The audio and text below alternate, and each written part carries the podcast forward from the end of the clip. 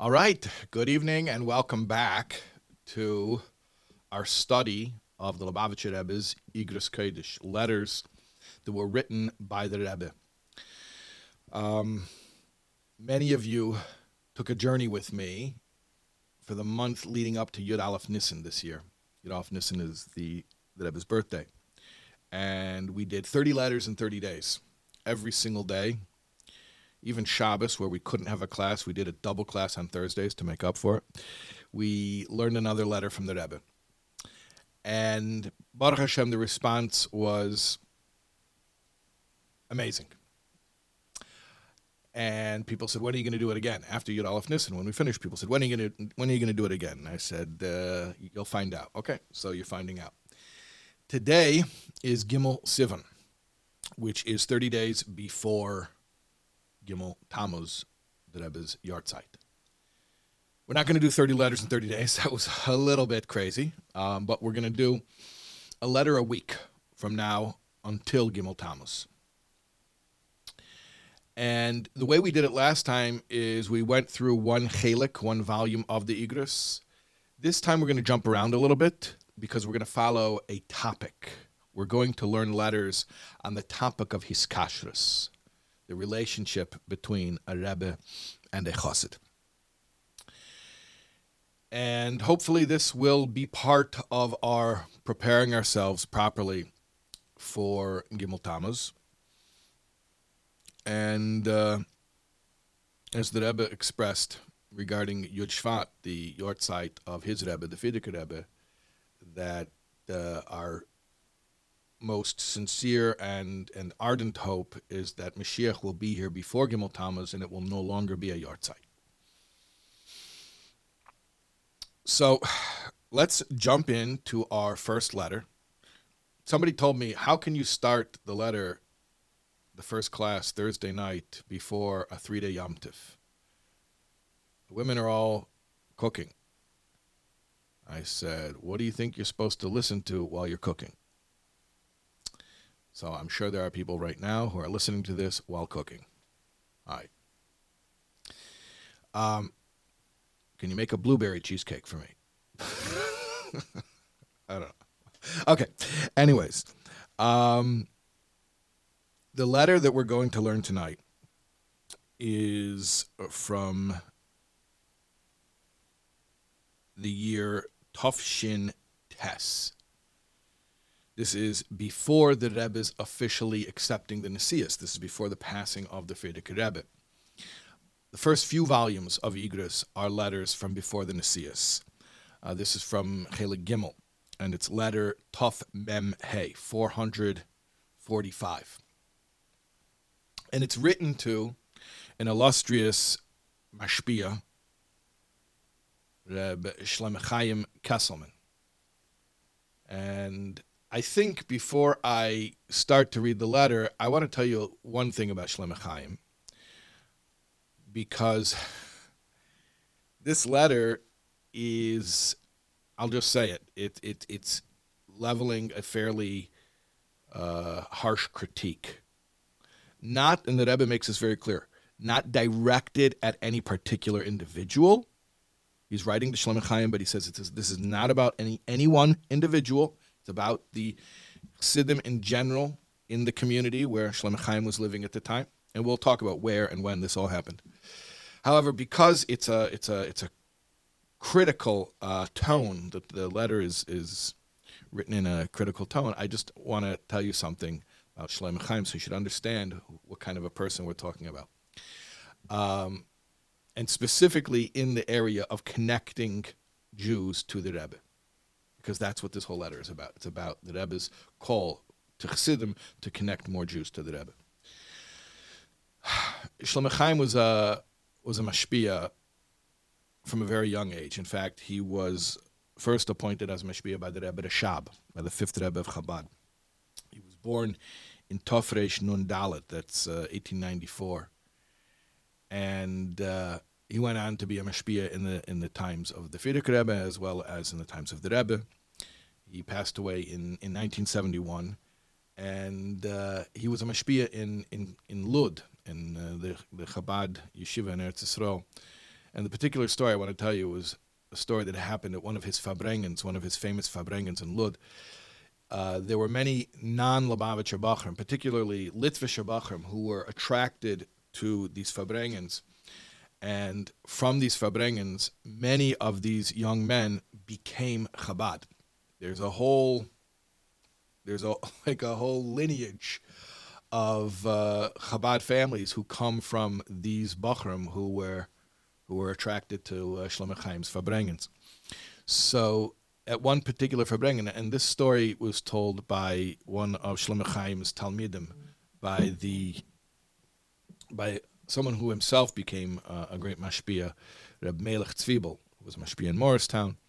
So he was a bacher at this Fabrengen, and there was a uh, a Litvischer bacher who, and there were many Litvischer bachim who would come to these Fabrengens, but this particular Fabrengen, there's a Litvischer bacher, and he was giving some pushback to Shlomo Chaim. Was Fabrenging uh, about hiskashrus, that we have to connect ourselves to the Nasi, to uh, the Nasi Adar.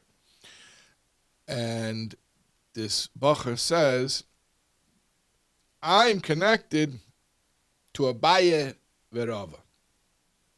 From the from the Gemara, the, the great Amoraim, Abaye Verava. So uh, the Bacher was saying, like, yeah, it's very nice. Hiskashrus, and you're making a point that this is an indispensable part of Yiddishkeit to to connect yourself to to a Talmud Chacham and to to a tzaddik. No problem, but I have my hiskashrus. I'm a makusher of Abaye Verava from the, from the Gemara. So Shlomo Chaim says to this Bacher, he says, you want to be connected to Abaye Verava, but who says Abaye Verava want to be connected to you? That, he said, is the difference.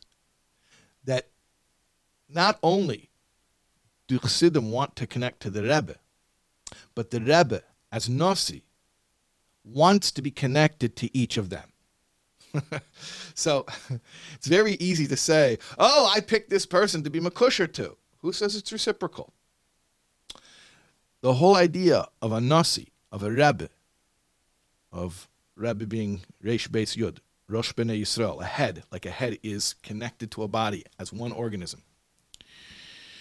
The whole idea is that it's a two way street. The relationship is reciprocal. So that's just a story about Shlomo Chaim. Now we're going to hear the Rebbe um, criticizing some stuff that's going on that Shlomo Chaim was involved in, and uh, it's pretty severe. But uh, buckle up, and we'll we'll get through it, and we'll be better for it. Okay, here we go. Oh, and I, I also want to mention something. The format when we did 30 letters in 30 days was 30 minutes, 3 3 30. 30 30 30. Yeah, 30 30 30. 30 letters, 30 days, 30 minutes. Yeah. So uh, that was the format. Um, this is not the format anymore. I cannot promise you how long this is going to take. This is a particularly long letter. I'm I'm even going to skip a portion of this letter, and I'm guessing it's going to take me well over an hour. Let's see. Let's see what happens. I think it's going to take well over an hour. All right. Baruch Hashem Chamisha Asa B'Shvat Tov Shin Tes. Everyone knows what Chamisha Asa B'Shvat is, yeah? Well, the next line tells you. Rosh Hashanah Lilanis. The tree new year. New year for trees. Ha'odem Eitz Hasadeh. The Rebbe puts in there that it's the tree holiday, but the tree holiday isn't just for the trees, it's for the tree in all of us. Ki Odem Eitz Hasadeh, like it says in Parshas Shoftim. There's a tree-like aspect of all of us, and we can learn from the trees. So Tree New Year is also our New Year. Harava chassid avosik v'chassid ish yirei novinu maskil v'chulu, merenu harav shleime chayim shiyichye, shalom uvracha.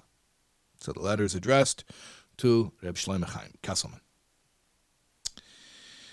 So here's what I'm going to do. The Rebbe actually broke up the letter into six chapters. um, chapter one, or Ois Aleph, is a mazel tov for Shlomo Chaim's daughter becoming engaged. Um, I'm going to skip that. Chapter 2 is base is that I've been mentioning a kuntras, a pamphlet that uh, of, a, of a mimer of the Frierdiker Rebbe that he's enclosing in the letter. Is Gimel, or chapter 3, is the Rebbe confirming receipt of the list of donors to a certain fund, which we're going to be speaking about at length in this letter.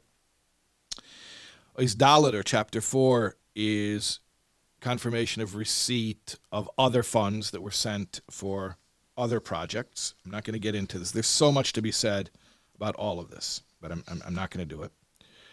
Um, is Hay, chapter 5, was omitted entirely. And we spoke about this in our previous uh, classes that when the letters were, all of these letters were published from the archival copy that was retained by the Secretariat.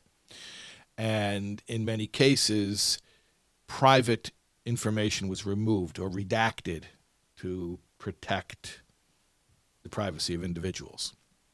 So I don't know what chapter 5 was about. It could have been anything. Doesn't necessarily mean it was personal about Shlomo Chaim. It could have been personal about somebody he knew. It, it, who knows? There's no way to know what it was, but it was taken out. Okay. And then we start with Ois Vav, chapter 6. And this is what we're going to focus on. Uh, and this is going to take us a while, like I said. I don't know how long it's going to take us, but yeah, going to take a while.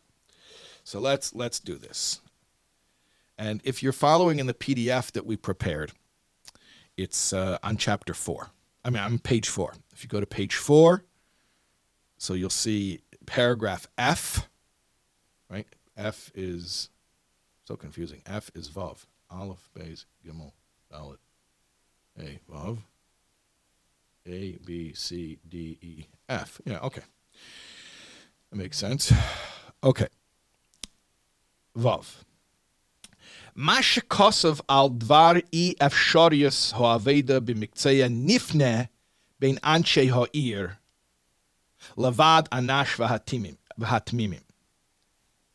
Regarding what you said, that it's impossible to do anything about Nifne. What's Nifne?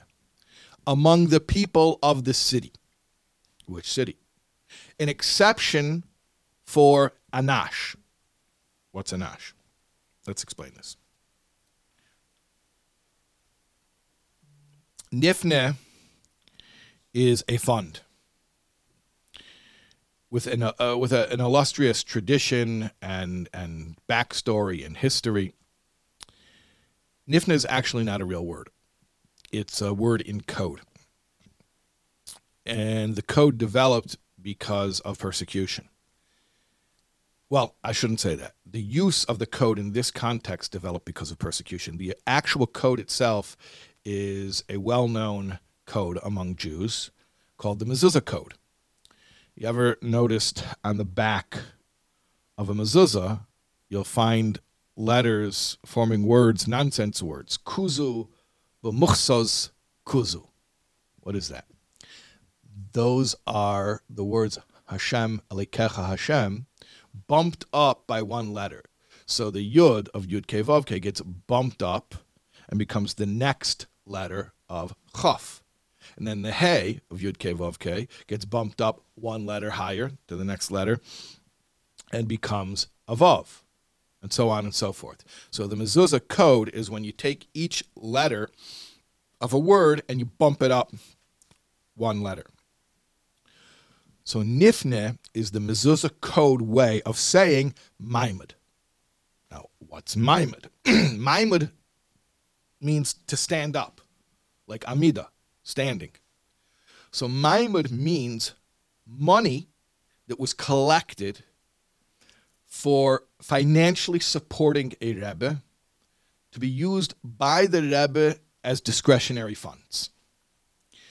And because, obviously, for obvious reasons, fundraising, especially under oppressive regimes, had to be done very often in secrecy when Chassidim would write about the collection of Maimud, they developed a code. They wouldn't refer to it as Maimud, they would refer to it as Nifne, and everyone understood that that was code for fundraising for these funds that go to the Rebbe. So that's what the word Nifne means.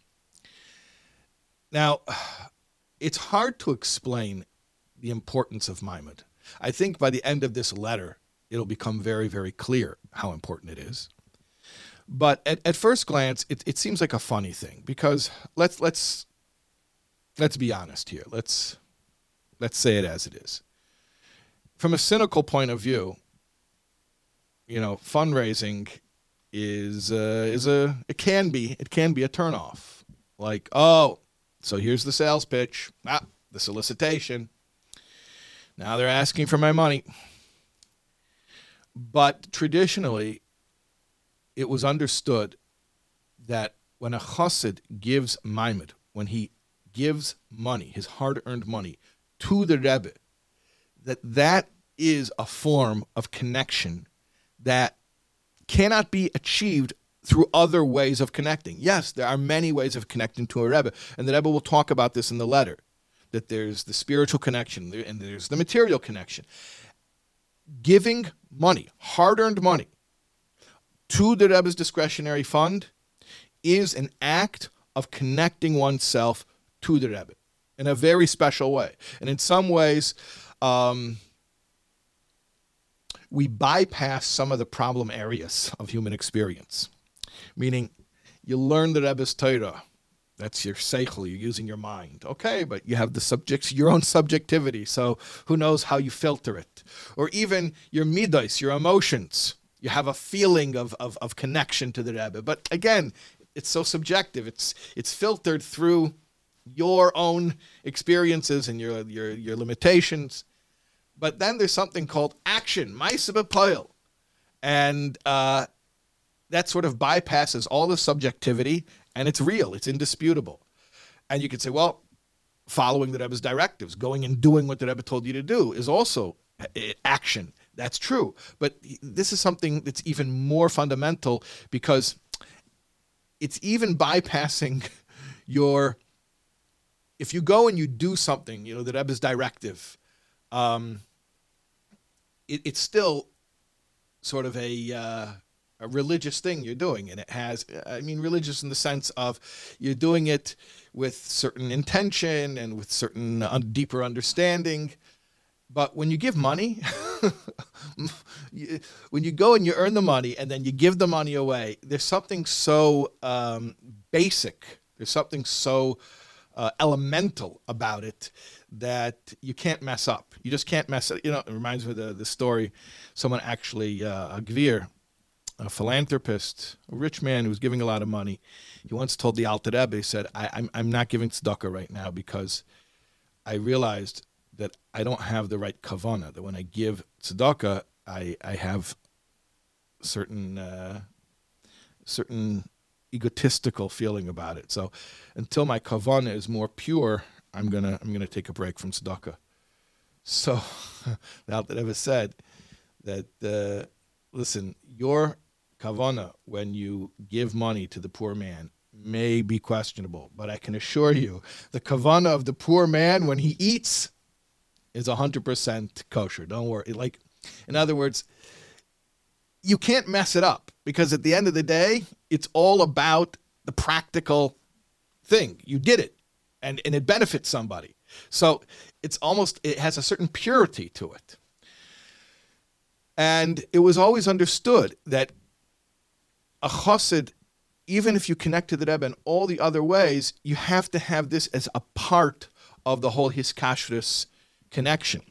I'll tell you a very interesting story that I don't think is, is, is very well known about the Alter Rebbe's meeting with uh, Rabbi Nachman Mebreslev. I don't think a lot of people realize that they had a meeting.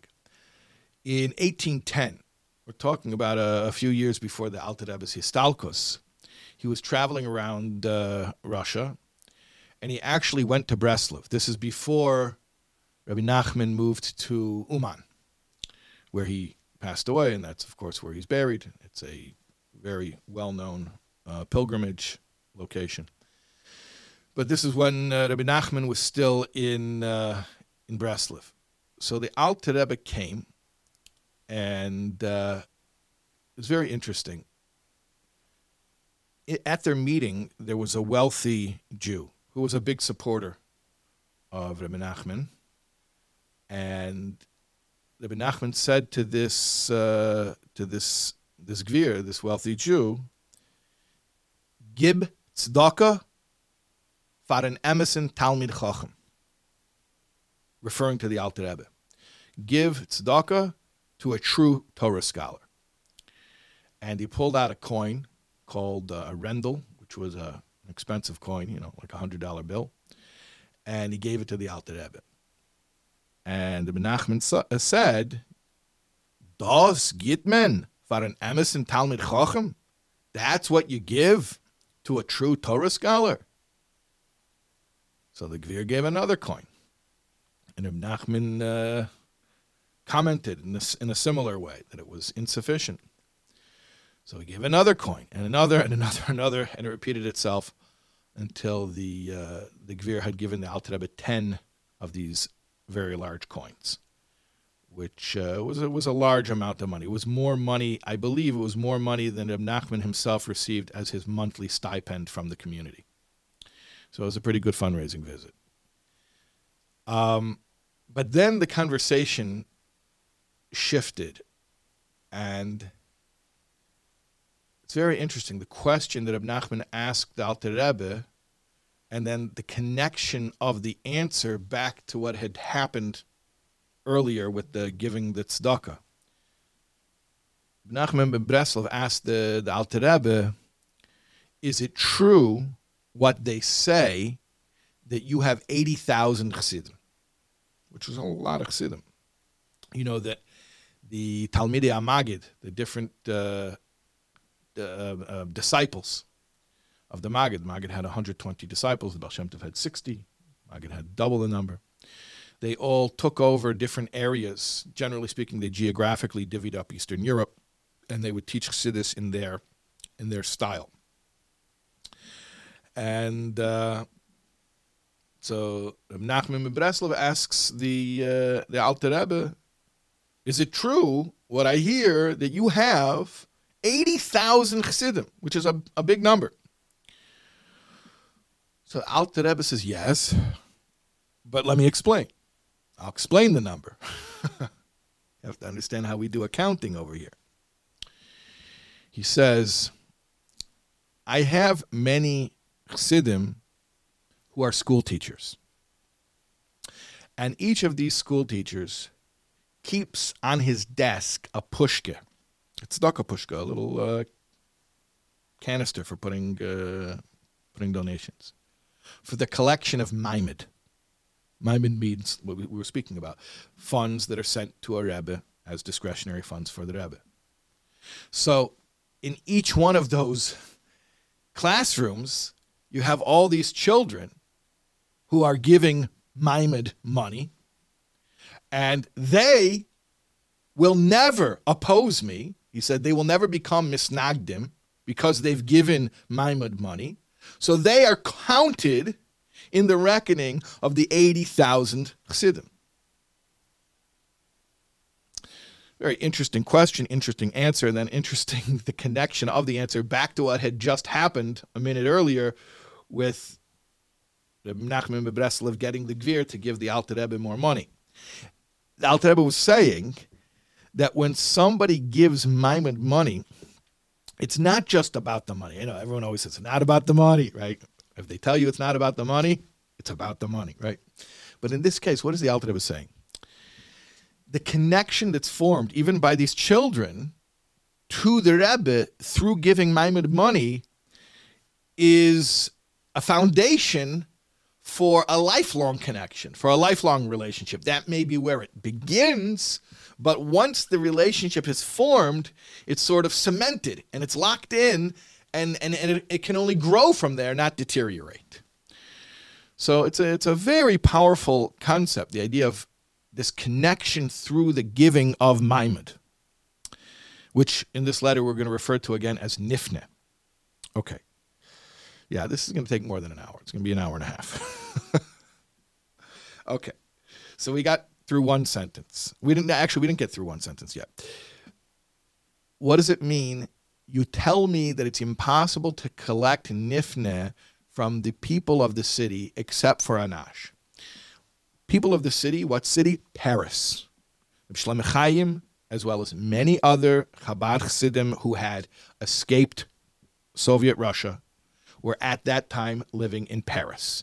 There was now I'm not talking about today's Paris. I'm not talking about all the the the Chassidim that that Mullah Azimov Alav Shalom uh, made. I'm talking about 1940s, post-war, 1947 uh, is when the, the Rebbe himself went back and visited. We'll talk about that actually. When the Rebbe himself went back to Paris after the war to, to bring his mother Rebbetzin Chana, and and there was a there was a community of Anash. We're talking about their original Anash from Russia. We're talking about the people who were Chabad back in Russia and who escaped Russia.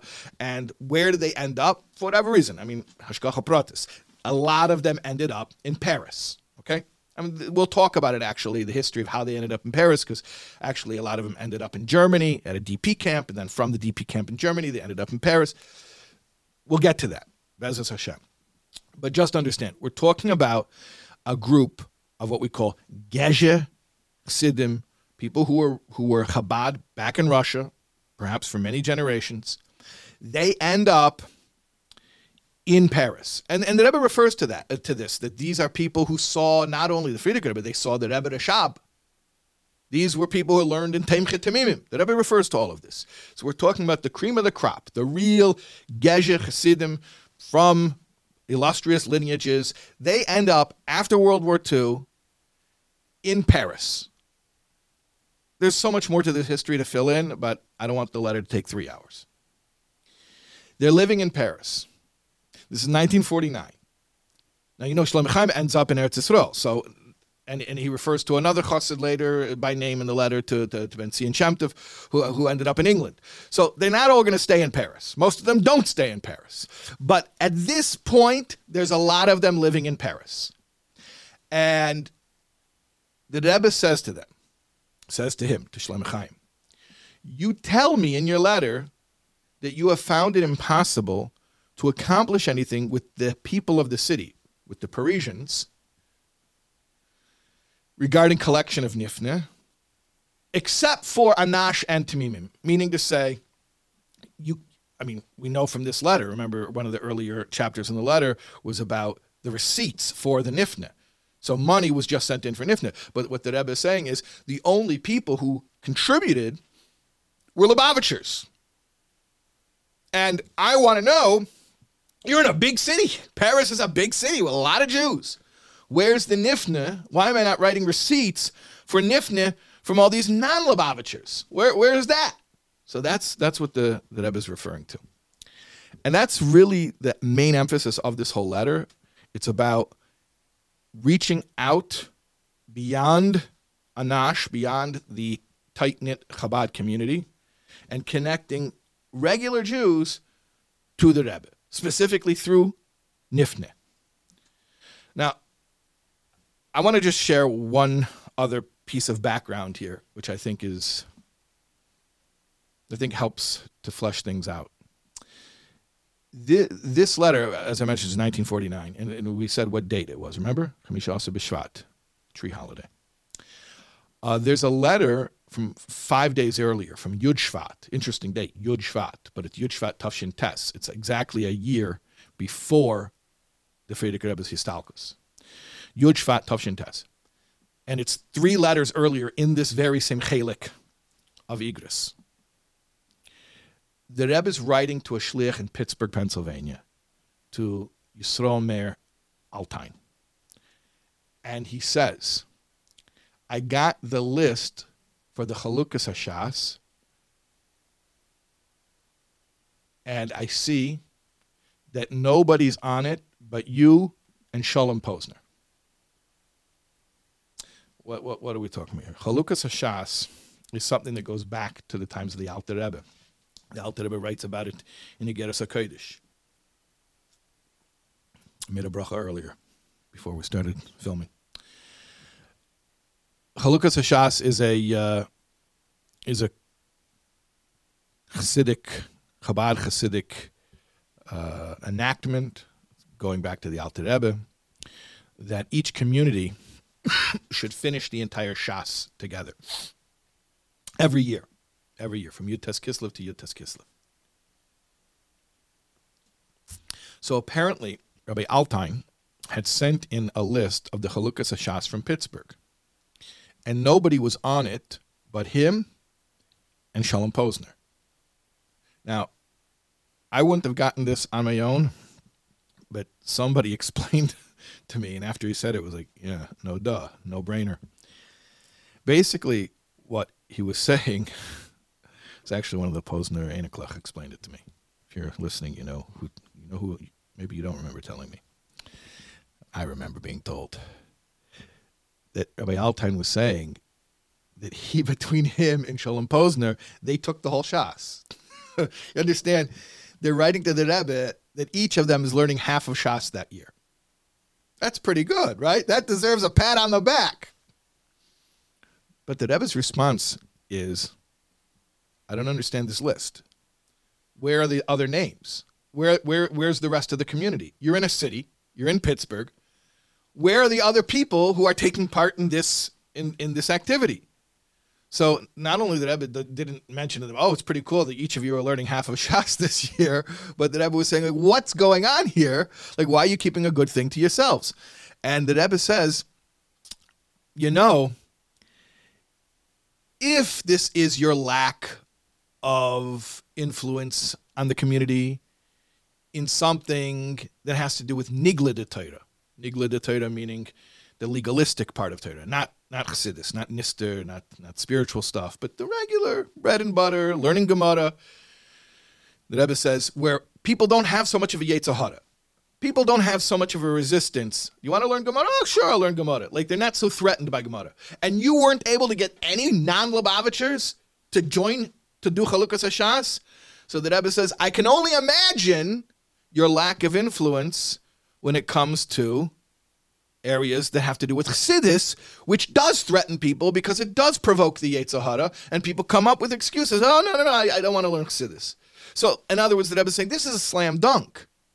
You should be able to get people to learn Gemara. What's wrong with Gemara? Gemara, that's, that, that, that's, that's basic Judaism.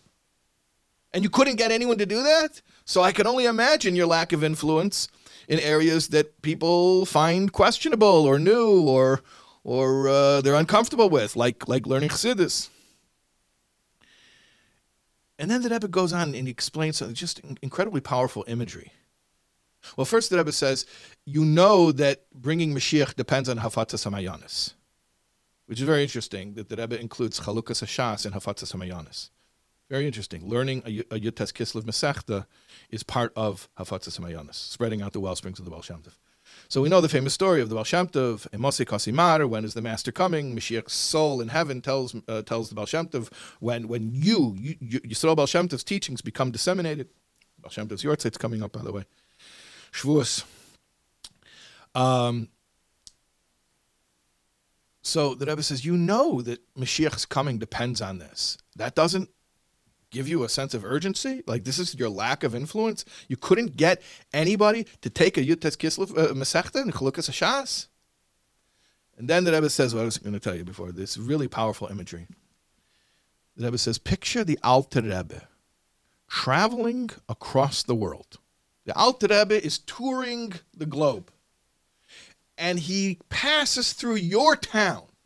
He's talking to Rabbi Altein in Pittsburgh.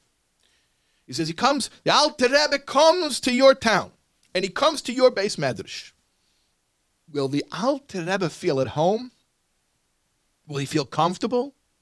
Will he feel that he found his beis medrash? Such a powerful image that the Rebbe is painting there.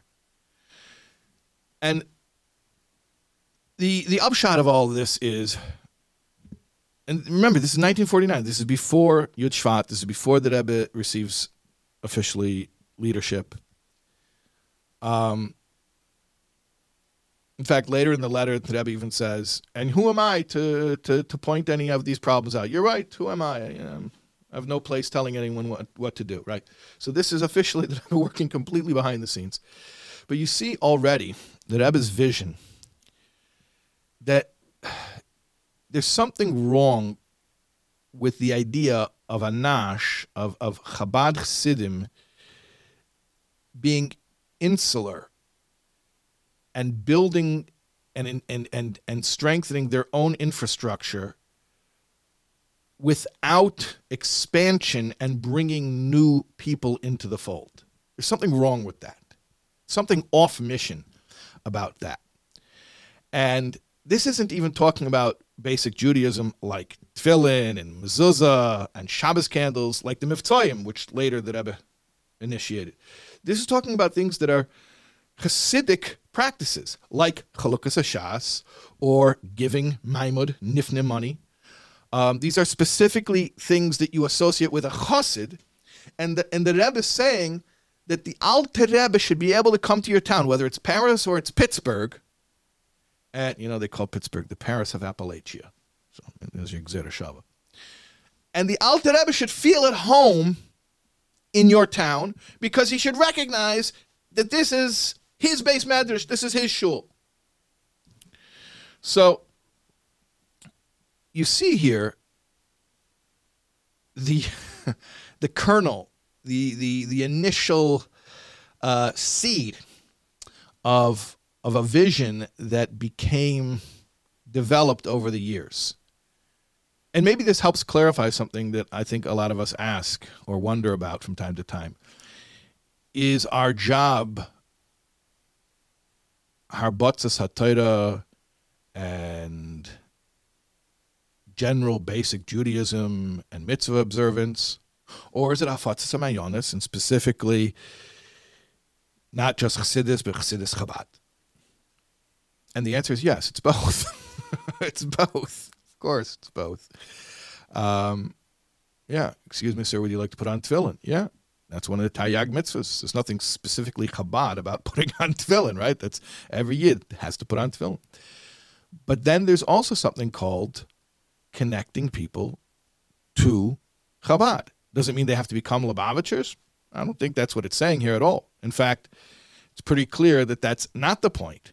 The point is, even if they have a different identity and they follow different minhagim and they have their own community, they can still partake in some of these things that we perhaps selfishly consider to be our own inside tradition. The Rebbe is saying, no, this is for everybody, and I want to see everybody included. Okay. So, uh, yeah, let's continue here. Umasbir Zeh, and he explains this. The Rebbe is rehashing what Shlomo Chaim's letter said. So you explain, you said it's impossible to get anyone outside of our little tight knit community to learn Chassidus except for our own tight community. No one will, um, not to learn, I'm sorry, not to learn, to give Nifne. We cannot get anyone outside of our own little tight knit community to give Nifne and you explain it with many explanations, many reasons. Hine. I mentioned this in previous classes how the Rebbe will use your own letter to answer you. This is famous. I mean, the Rebbe did this all the time. He would recycle back to you your own words sometimes to give you an answer, sometimes, like it's about to happen here, to point out a contradiction in your own logic. Um, but look, look what the Rebbe says here. Hine shtei lifneze. You tell me oh, we can't get anyone to give nifna, only the chsidim. Two and a half lines before that, what did you just say? Kaisev, you wrote. Asher anash mekusharim b'chol libam v'chol nafsham ad mesiris nefesh b'peil mamish. Und as men soll ze heisen krichen and loch, velen ze krichen.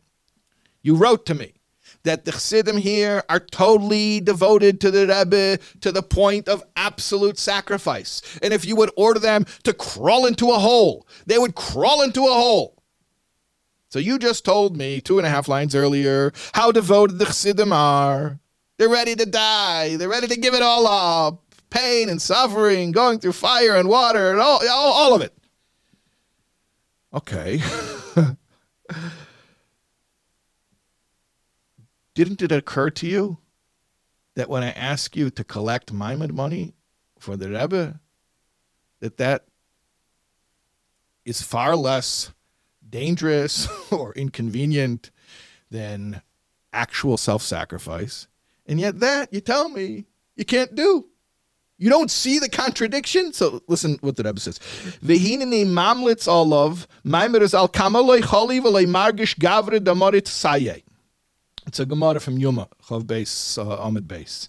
The Rebbe uses it a little bit differently. Basically saying, I'm, I'm, I'm sort of sarcastically, I'm happy to know that you don't feel that this is a problem. I'm, it's, it's nice for you that you don't sense the contradiction. כי כנראה שאין אצלי אף צל דקסל גדייתוך. אף שיש מעין סתירה בין ההקדומה והמסקנה.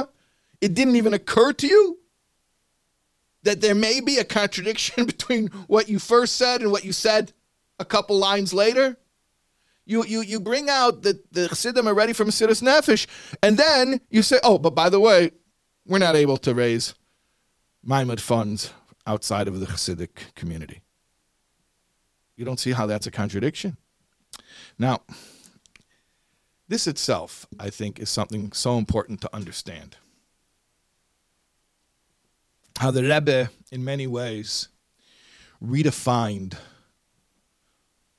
the notion of Mesiris Nefesh. Mesiris Nefesh is a, is a, a Jewish concept particularly it's a Hasidic concept, even perhaps even more particularly in, in, in Chabad Chassidus, Mesiris Nefesh is spoken about at length as an expression of the, the Etzem and Neshama, the deepest expression of the essence of the Jew, which comes out at times of, of adversity and, and, and, and clings to Hashem no matter what the price. It speaks about this at length in Chassidus. Koyach for Mesiris Nefesh. You look in Tanya, over here, chapters 18, 19, talks all about this. Actually, through eight, all those green chapters right there. If you're watching on video, the podcast, you can't see this, but anyways. Um, so the idea of Mesiris Nefesh is, a, is such a common idea in Chassidus, but the Rebbe sort of redefined it. You know, in the in the Rebbe's last mimer, V'ata Tetzaveh, the Rebbe speaks about this, how there were people who were living under communism and they were able to risk everything in order to cling to Yiddishkeit. And then when they come to America and they come to a free land, and all of a sudden they're able to do everything that they wanted to do before, and they can't be bothered. They can't be inconvenienced anymore to do it. And uh, that ever sort of bemoans the fact that we we we think of Mesiris Nefesh in terms of drama. They're going to come kill me if I don't bow to the idol. But Mesiris Nefesh can be quiet Mesiris Nefesh. Everyday Mesiris Nefesh. It can just be your commitment to living a certain way, even when there's no threat and that that's also Mesiris Nefesh. That's also Mesiris Nefesh. So don't tell me I'm ready for Mesiris Nefesh, but only if it's in a spectacular, dramatic way. Sometimes Mesiris Nefesh is in quiet, everyday, mundane ways, living a committed life. That's Mesiris Nefesh. And in some ways, a bigger Mesiris Nefesh, because you're not going out in a blaze of glory like some hero on a battlefield. It's quiet, it's contained. But that's also Mesiris Nefesh. You know, during the, the Six Day War, a lot of Americans flew to Eretz Yisrael, which was crazy because before the miracle of the Six Day War, they were digging graves, mass graves, to get ready for all the the deaths that they predicted. So everyone wanted to get out of Israel, not go to Israel, but a lot of Americans they flew to Israel. They wanted to support the war effort, whatever they could do. So a lot of young people went to Israel during that time. And then miraculously, there was this victory in six days. So Golda Meir, this was before she was prime minister. She was uh, she was the uh, foreign minister. She spoke to a group of these Americans after the Six Day War. They all got on planes. They started flying home. She wanted to make Aliyah and to, to make their lives, and there were young people. She wanted to make them wanted them to make their lives in Israel. But all of a sudden, after they came to the war, now the war's over, and now they're flying home, going back to America. So she says, I don't understand. In time of war, you were ready to die with us. But in time of peace, you're not willing to live with us. There's something about human psychology that finds it easier to give up our lives than to live the rest of our lives committed to our values. Maybe it's the difference between something that's a one off and something that you have to get up every single morning and recommit to. But this is the point. The Rebbe is saying, don't tell me that you're ready to be Meiser Nefesh. I'm asking you, go out and ask somebody who's not a Chabad Chassid to give Nifne and send it in. That's the Mesiras Nefesh. See, also you have to understand who the Rebbe is writing to. You're talking to people who were tortured, beaten, imprisoned. Many of them, perhaps most of them, of this group, had been tortured, beaten, imprisoned. Obviously, they hadn't been killed because they're all they were all alive at the time, but they knew people who had been killed. It wasn't uncommon at all that they had friends and relatives who were murdered by the communists. So these were the people, the, the Frierdiker Rebbe's Chassidim, okay? This is Dora Shishi, the sixth generation of Chabad. And it was all about being ready to die, not just ready to die. They died. And that's what it was. That was Mesiras Nefesh. The Rebbe is saying to them that, and it's not the Shvi yet. We have to be careful here because this is Tafshin Test. This is 5709. But it's very much a preview of the Rebbe's generation that Mesiras Nefesh now Instead of dying for a cause, it means living for the cause. And living for the cause means sharing it with others. In other words, once upon a time, Mesiras Nefesh meant getting killed for being an observant Jew.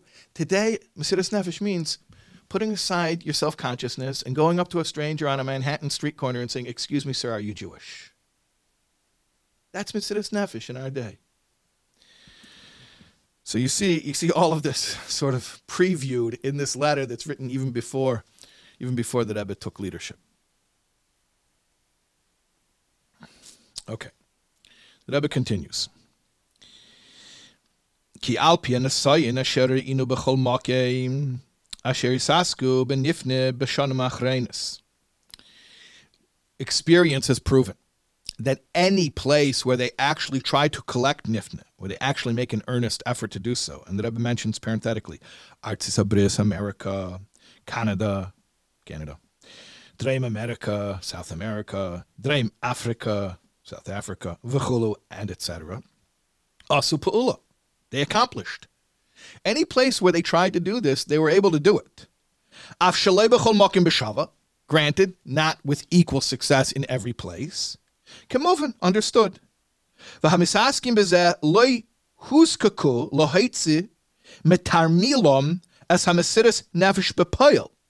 And the people who were doing this didn't have to pull out of their backpack actual self-sacrifice. No one had to get killed doing this.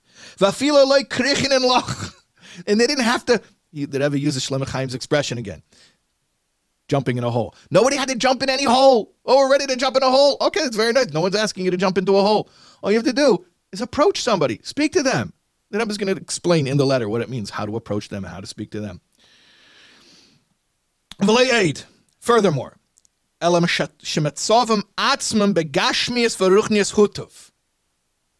these people saw, the ones who collected Nifne, that not only did it not require them to sacrifice themselves, but to the contrary, they saw improvements in their own lives materially and spiritually.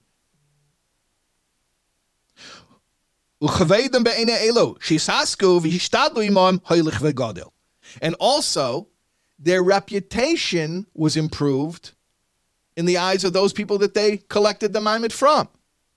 So you're telling me you're ready to be Meiser Nefesh. Okay, so be Meiser Nefesh, collect Maimed. But I want to tell you, the people who have already done this in America and Canada and South America and South Africa, and they were successful, you know what they found? It wasn't such a Mesiris Nefesh. it was actually win-win. They actually gained from it, spiritually and materially. And I want to tell you, the people that they collected from came to respect them even more. They didn't, they didn't ruin their relationships with people by doing it. They actually came to be respected even more. The safe safe, royim, and in the end, they saw hanaisnim that they were the ones who were getting and not giving. Even to the physical, material, monetary extent. So you're saying you're ready to give it all up? You want to know something? You're not going to have to give anything up. Just do this thing that I'm asking you to do, and you're going to only gain. You will only gain in every way, including even materially. Ella shibimid. I mean, in the next paragraph, Ella shibimidinasam ata alpi hasbarase b'michtave yesh min mesiris nefesh bepel mamish upshita shekel mesiris haratzin v'haseichel v'atam v'das. According to the explanations in your letter, in your country, meaning Paris, city in France, the Chassidim are ready for real Mesiris Nefesh, which includes giving over their lives. So new? it's dot, dot, dot. Like, so new? They had success doing this in other places where maybe the Chassidim were not such Bali Mesiris Nefesh like you guys. So new? Where, where's the Nifna?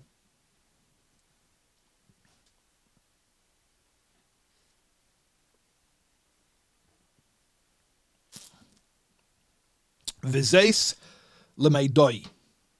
This must be known.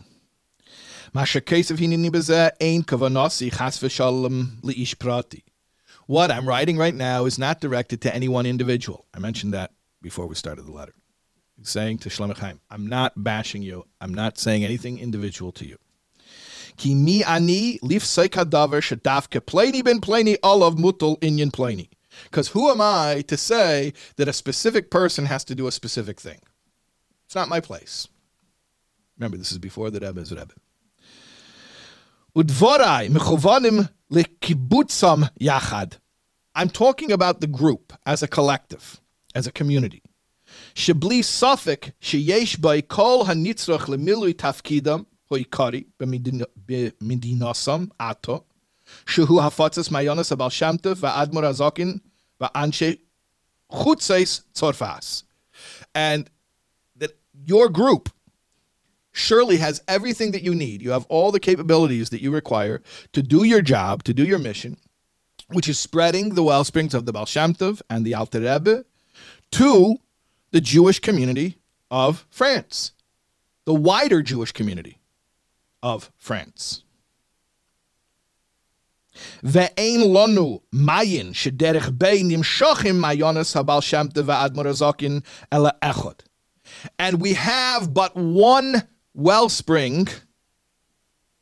through which we draw all of the wellsprings of the Baal Shem Tov and the Alter Rebbe, who, and that is Kved Kedushas Meidi V'chomi Admor Shlita, my revered father-in-law, the Rebbe, may he be well.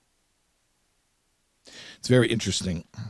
There's a Farbrengen after Yud Shvat, Toshin Yud Aleph, uh, Shabbos Vayetzi, uh, Parshas Vayetzi Tes Kislev, which is the birthday and the and the yahrzeit of the Mittler Rebbe, and the Rebbe is speaking about uh, about the Mittler Rebbe and saying that today is a day where we have an opportunity to give a pan pidyon nefesh, a petition for prayer, to the Mittler Rebbe.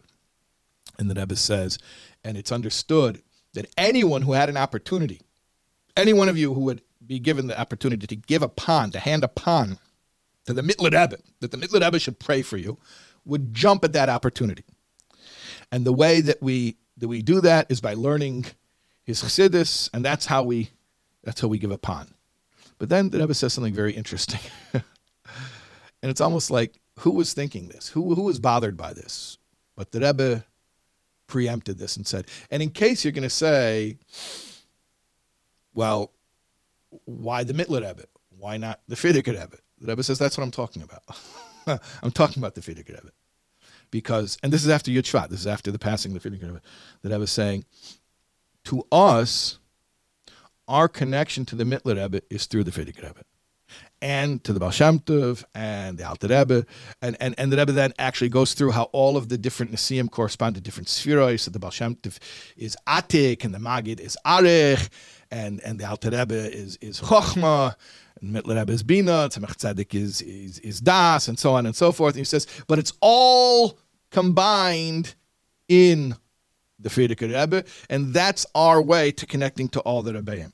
The Rebbe actually mentions there's something very interesting regarding his work in Kehos. You know, the Rebbe worked in the publishing arm of Lubavitch before he became Rebbe, even.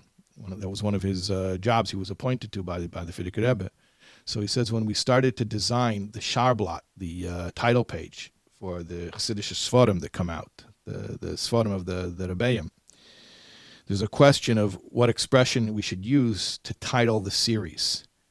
Should it be Shalshelis Ha'or or Shalshelis Ha'ma'or?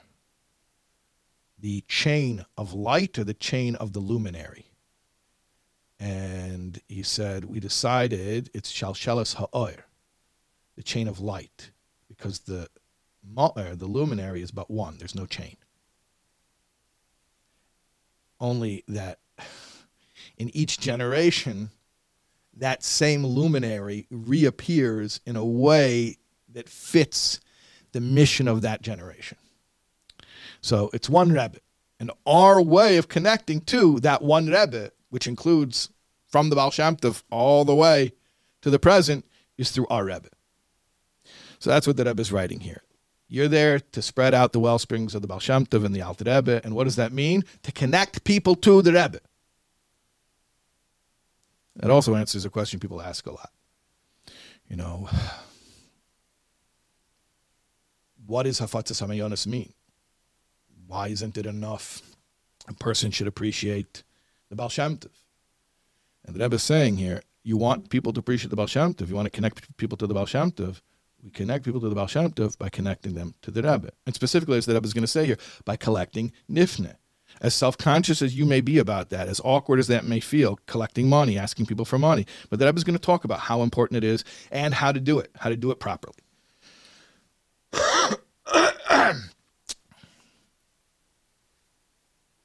okay, let's continue. Va'al yedei hiskashrus zeh hiskashrus haguf sheyochel liknois chayin afshe achayunis v'hanafish. Okay, I gotta take take this apart. Through connecting to this wellspring, meaning to the Frierdiker Rebbe, connecting ourselves bodily, and the Rebbe says there in parentheses a quote from Tanya, Perek Lamed Zayin of Tanya. Perek Lamed Zayin of Tanya, it speaks about the power of tzedakah. Why is tzedakah so powerful? Because I, I was talking about it before uh, when I was introing this letter about Maimon having that purity of not being seichel or midas. It's no, there's no intellect or emotion. It's just physic, physicality, pure physicality. So in Tanya, Perek Lamed Zayin, it's it's explaining how powerful mitzvahs are, and especially the quintessential mitzvah, which is tzedakah. In the Yerushalmi, when it says ha mitzvah, without qualifying which mitzvah, it means tzedakah, because tzedakah is the mitzvah par excellence. It is the quintessential mitzvah. Why? Because the whole point of a mitzvah is physicality. And what's more physical than tzedakah, where you take funds that you earned through your labor and funds that you could have used to procure your own physical needs, and then you take it and you turn it into a mitzvah, that's the ultimate transformation and elevation of the physical.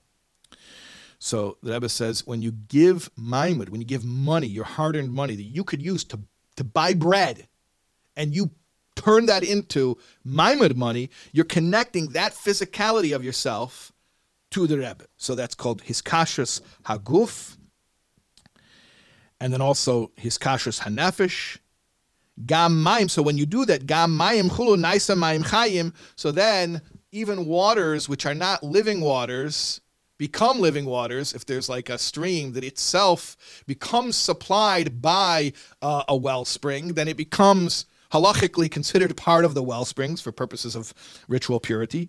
al pidin un umatum. That's the halacha.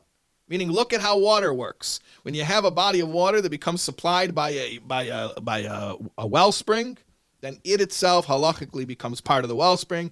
So here's how you become united with the wellspring. You connect to the wellspring through the body and through the soul. We didn't talk about through the soul yet, but through the body is taking money that you could have used to procure your physical needs and you're giving it away. You're giving it to the Rebbe and you're turning that physicality into a deep connection to the Rebbe. It's a very powerful concept here. The Rebbe doesn't say this here, but um, it's somewhat implied.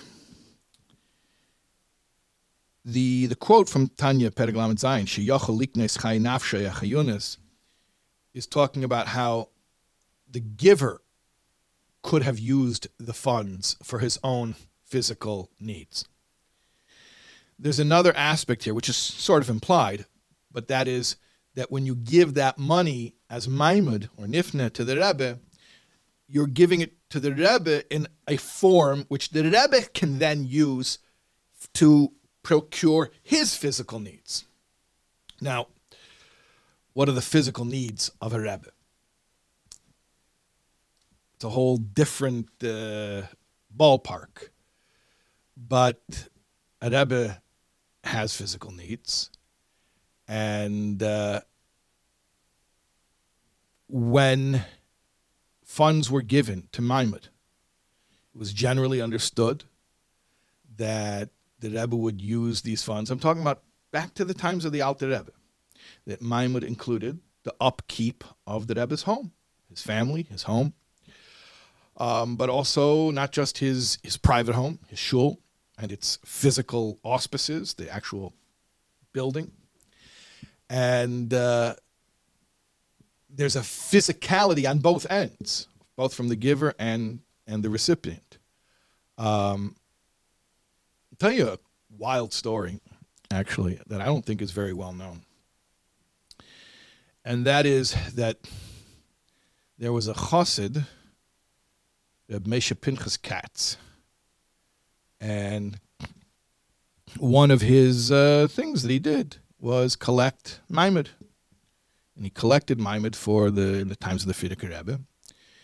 And after Yud Shvat, after the Frierdiker Rebbe's passing, the Rebbe wanted that it should continue, that they should continue collecting Maimid specific, specifically for the Frierdiker Rebbe. And I'm not going to get into a whole background of this, but a few years after Yud Shvat, Moshe Pinchas Katz, I don't know if he said it or he merely implied to the Rebbe that he wasn't that passionate about the work because he, felt that it, when, when it was in the Rebbe's lifetime, meaning the Frierdiker Rebbe's lifetime, that was one thing. But now it was after the Frierdiker Rebbe's passing, and he wasn't that passionate about that cause. He wanted to maybe give the funds for something else. And now, in actuality, the, what, where the funds being used, the Frierdiker Rebbe's Maimah that the Rebbe continued to collect after Yud Shvat was basically going to the Frierdiker Rebbe's Rebbetzin to upkeep her quarters, her living quarters in 770, and uh, as upkeep for her. So Moshe Pinchas Katz intimated that he wasn't that drawn to this work anymore. And the Rebbe said something absolutely staggering, if you understand the halachas involved here. The Rebbe sensed Rebbe Moshe Pinchas Katz's uh, lack of enthusiasm for the project and said, Was art dir? A reis helfen dem schwer, ois halten to noyak suba. What does it hurt you to help my father in law to maintain the conditions of his marital contract. now, if you if you know anything about a ksuba, you know we, we learn Rambam. So if you do Gimel Prakim, you learn about this at least once a year in Hilchas Ishus in uh, Perik uh, Yud Beis. It talks about it also later in Perik uh, Yud Ches about Tanoyak Ksuba. The but the first place is in Yud Beis, Tanoyak Ksuba, and Tanoyak Ksuba, the conditions of the marital contract, basically is talking about an obligation that a husband has during his lifetime to support his wife, to, to give her livelihood. After he passes, there's an estate, and she benefits from the estate. And if he has a house, she lives in the house, and she she gets sustenance from the estate. But there's no concept of a person who's no longer living to have any type of financial responsibilities anymore to go and earn money, to collect it, to have it sent to him. In any, you understand? After someone passes, there's an estate. The woman is, uh, the wife is, is sustained from that. But there's no obligation on a person who's passed away that he has to go out and make a living. It'd be the, the height of irony that a person who's no longer living should have to go out and make a living. So the fact that the Rebbe said, the Rebbe surely knew the halachas and what a ksuba meant, that giving maimud to the Frierdiker Rebbe after Yud Shvat was helping the Frierdiker Rebbe to uphold his obligation according to his marital contract to Noyak Ksuba is basically something you would say about a living person. And, and, and it's a very strong statement because, you know, the Rebbe would say, when it comes to halacha, we observe the halachas that there was a there was a histalkus and we have to say kaddish. But when it comes to hergish, you know, a person's feeling, their personal feeling, okay, so they can feel connected, the, the Rebbe is still with us. But the Rebbe would distinguish between those two things. But here you see where the Rebbe is making a statement that has halachic implications. And in the realm of halacha, making a statement about the Frierdiker Rebbe in a manner that uh, it mandates us to view the Frierdiker Rebbe as a living person. Just very interesting story. I don't think very well known, and uh, hopefully it'll become well known. And also, I should just mention, since now the letter is going to take us three hours to, to learn, that the same thing can be applied today about giving Maimud to the Rebbe after Gimel Tammuz. First of all, I think people are ignorant. They, they don't know about it. They don't know about it. I, I, I, I think there are plenty of Chassidim who know about learning Rambam and learning Chitas and, and going on Mivtzoyim and, and Chalukas Hashas that we mentioned before.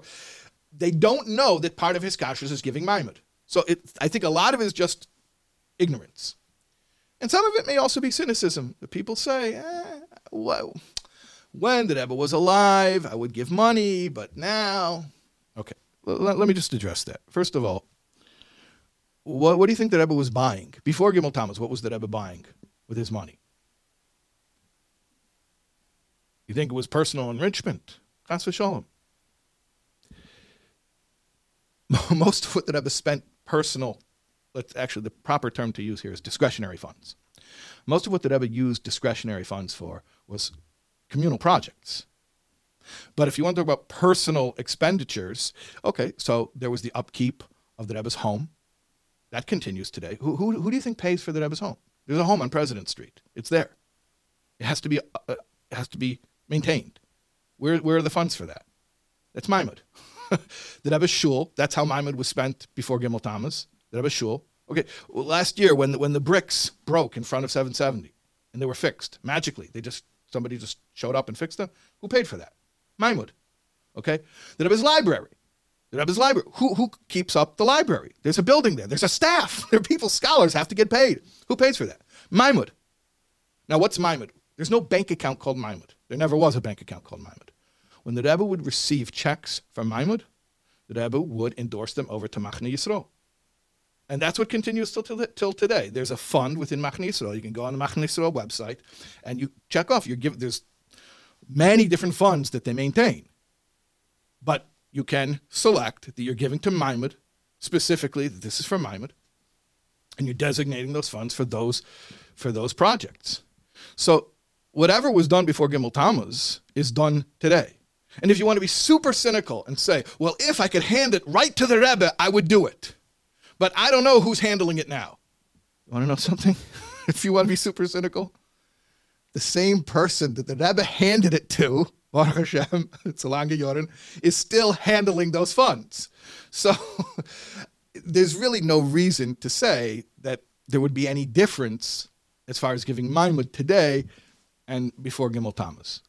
And I really just think it's something that people don't know know enough about. And Emir Hashem, from this class and maybe from other things, we'll get the word out and people will appreciate what an important part of hiskashrus uh, that really is Anyways, um, yeah, okay, let's let's continue here.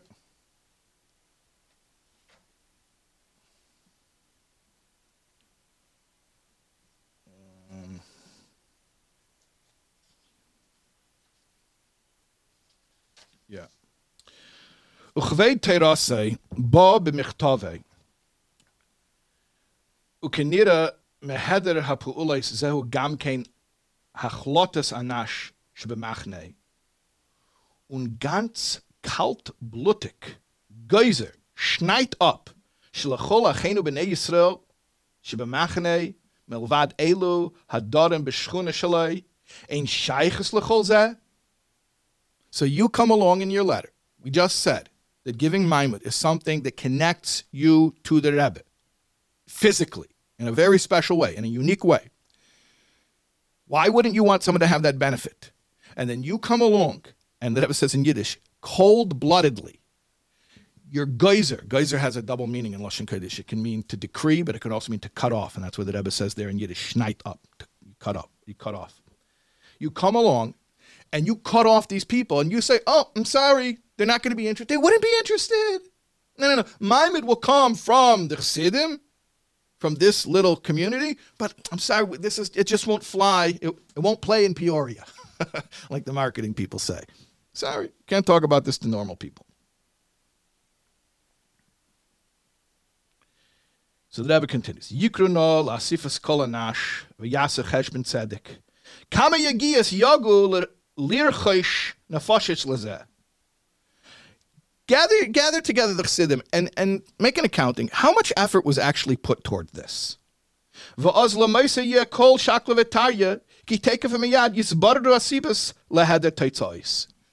You're not going to have to debate very long, and you're going to immediately realize the reason that nothing has been accomplished is because no effort was put in.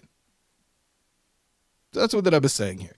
You're telling me we can't get anyone beyond the Chassidic Brotherhood to give nifne, and I'm telling you it's because you haven't even tried.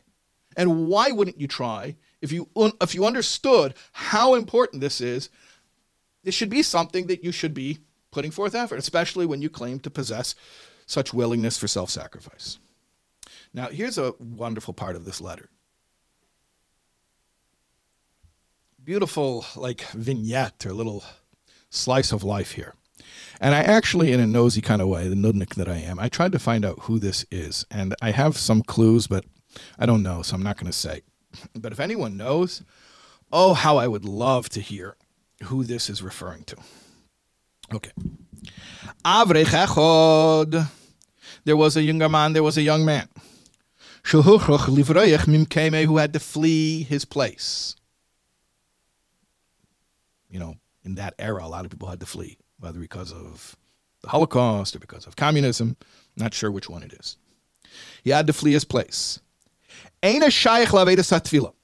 wasn't a guy who knew how to daven. Avedas hatfila means the chassidish davening, like meditative davening. He didn't know how to do that. No. He wasn't a maskil, and he wasn't an ovid. Take us another hour to explain what's a maskil and an ovid. The point is, he wasn't a big chassid. He didn't even have a beard.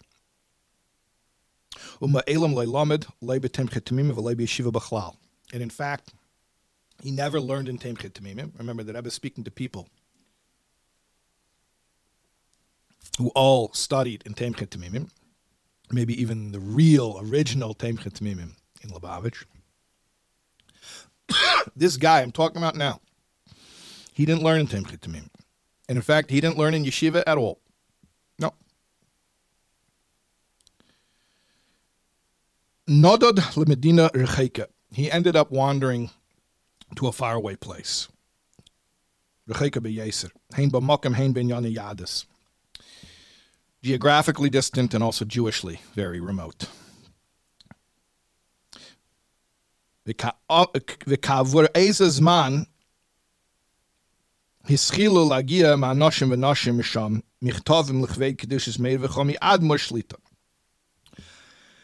after a while, we started getting, remember, the Rebbe is the secretary of the Frierdiker Rebbe. He, he works in 770. He says, after a while, we started noticing an influx of letters coming from that place where this guy that I'm talking about was living. And these were not Chabad names. These were not familiar names. All of a sudden, we're, we're getting letters from all types of Jews. Uladugma.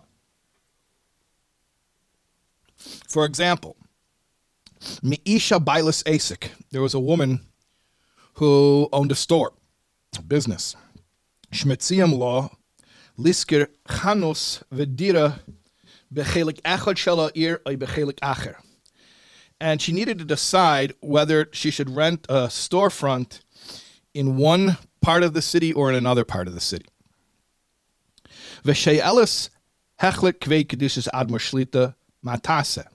So she wrote in to the Frierdiker Rebbe asking what she should do. Now the Rebbe says here. This woman who wrote the letter never saw the Frierdiker Rebbe. V'yedas shema'elam loy haya kved kedishas meida v'chami admor shlita loy rak be'ira alagam medi- medinasa. And she knows that the Frierdiker Rebbe never visited her city or, or her entire country. He was never there. She knows that. Einama Anash, she's not from the Hasidic community. Anash, she's not even from Hasidic lineage, meaning not even culturally Chassidic. But when she heard from this young man his heartfelt words, remember this young man who never learned in yeshiva and didn't even have a beard, but he spoke from the heart to this woman. He spoke to a lot of people. One of the people he spoke to was this lady, the shopkeeper. When he spoke and she heard his heartfelt words, Yesh be Yisrael, that there is, there's a Rebbe among the Jews. Ve'ein hu nichnis bagbolas hatava, and he is not limited with the normal limitations of nature. And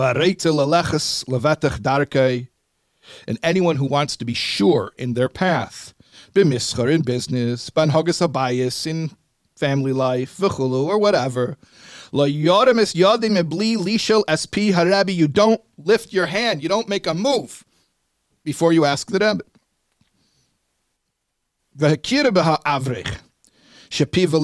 She saw that this young man was sincere when he described this. Because the truth is recognizable. So she told him to write this letter for, for her. And what happens? She automatically becomes someone who will give nifne. In other words, the Rebbe is now explaining. You're going to say, you're going to walk up to a stranger and say, give money to the Frierdiker Rebbe. I don't know who that is. I don't know why I'm supposed to give money. But the Rebbe says it's a process. It's a process. This guy who's not like you, he's, he's, he didn't learn in Temchit. He doesn't have that background. But he's very sincere and he tells people, you got to write to the Rebbe. And they believe him. And then they write to the Rebbe. And then when he says, and now send some money to the Rebbe, it's sort of like a logical thing for them to do. It's very natural for them. So you're saying, oh, it's too out of left field for people. Well, yeah, it's out of left field if you don't cultivate.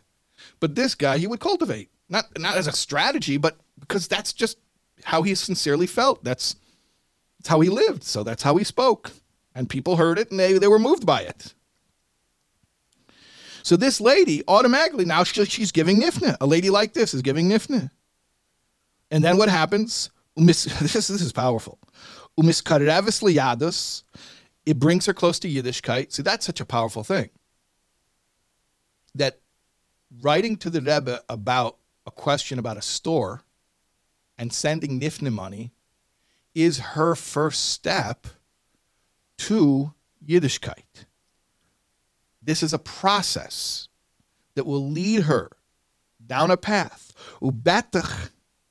Bekerev hayamim yiu alichais besa bekashres v'taras mishpacha v'chulu. It is a certainty now that it is a matter of time. Eventually, her family will be led with will be will be conducted in a way of kashrus. They're going to eat kosher food and taras mishpacha. They're going to have mikveh in their in their marriage. All that's going to come about. It's going to happen because now she got connected, and the process has been initiated, and this is what's going to happen. Yeah. Eile meteildes pules avrich poshet. These is th- this this little story here. It's just one example. These are the fruits of one simple. Calls him an avrich poshet. One simple young man. Again, without all the advantages of you guys that I was speaking to these guys. You guys are from the real Chabad backgrounds, and you have all that Chabad upbringing with the Chabad Mesiris Nefesh, and you're ready to die for the Rebbe. Beautiful. I want to tell you something. He's a simple guy, never learned Tomchei Temimim, doesn't know how to daven. He's not. He's not a noivid. He's not a maskell. He doesn't have a beard, but he has a very sincere feeling about the Rebbe, and people recognize uh, re- recognize this when he speaks. And he gets people to write to the Rebbe and to send Maimon money to the Rebbe, and those people get started on a path that will eventually bring them to Jewish observance. So this is what one person can accomplish. Since you're making excuses that it can't be done, I'm telling you, case in point, it can be done. Yeah. So this is what one guy did.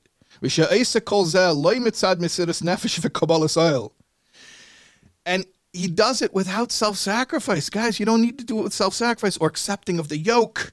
You know why? Because for him, this isn't something that he has to go against his his his his brain to do. It's not even against you know, there's there's their godly understanding and there's your human understanding. He says the Rebbe here says this guy when he does this, it's not Mesiris Nefesh for him because it just makes sense to him. This is a logical thing that you would tell people you meet about the Rebbe. Poshet etzlei, turn the page to page 8. Al Yisaid Masharab Amuchash Sharebi Amirase Amira Ubichase Bracha V'gam Nefesh Bahamis Maskemes Al This guy, when he spoke to people about the Rebbe, he did it with such a pshitis, with such it was such a natural thing to do because it's based on what he saw that the Rebbe's word is a word, the Rebbe's blessing is a blessing, and that even his animal soul agrees to this. So it didn't require great Mesiris Nefesh. He did not come to this through deep analysis of mystical texts.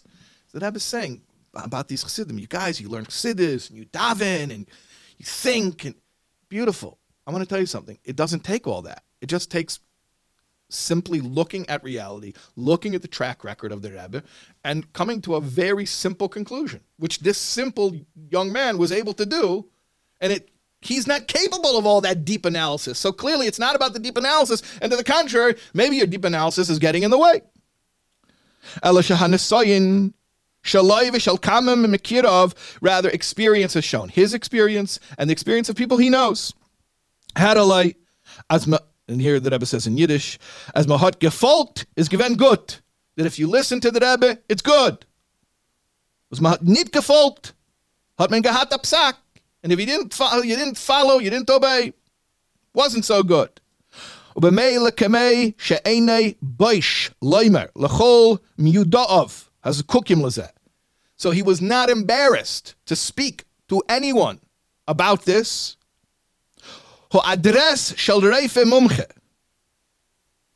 I'm sorry. just like you wouldn't be embarrassed to commit, just like you would not be embarrassed to tell somebody the address of an expert doctor, a specialist. Somebody needs a specialist. You wouldn't be embarrassed to say, "Oh, I think I know a guy."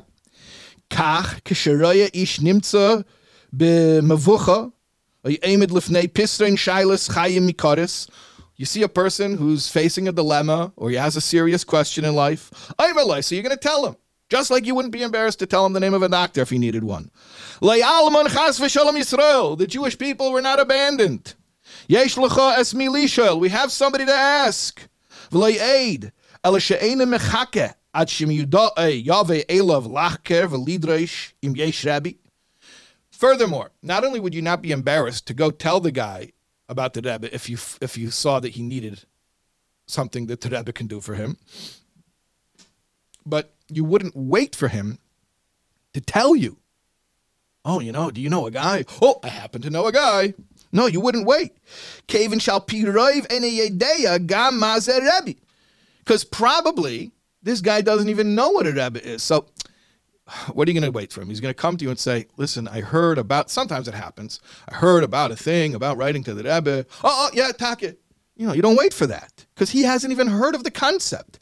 Elishu love. You go to him, maspila, you explain to him, she'ein lishon klal, lay albinas atzme. You don't have to rely on your own estimation, on your own uh, on your own evaluation. Ala shadchan, you don't have to rely on the shadchan.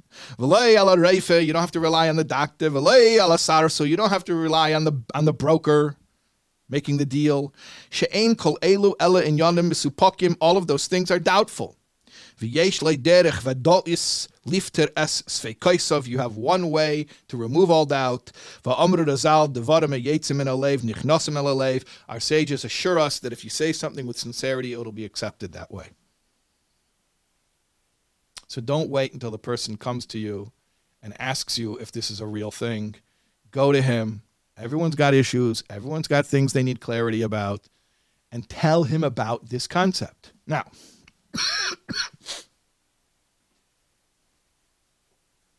the Rebbe is going to train us how to do this. The Rebbe is going to give us actual steps how to speak to people to warm them up to this idea. All right, let's continue. Let's get back to the point of your letter. Misalta Mishamna Shalanash. In your group are the best and the brightest, the all stars. And truly, these are people who were heroes, real heroes. I don't say that term lightly, heroes of Judaism in communist Russia. So the Rebbe says, You guys are the best and the brightest. Shero es Admor Nishmase Eden. You guys saw the Rebbe Rashab. Bin Chaim Chaim eskvei kedushes made of chami ad shlita. And you guys saw my father-in-law, the Rebbe.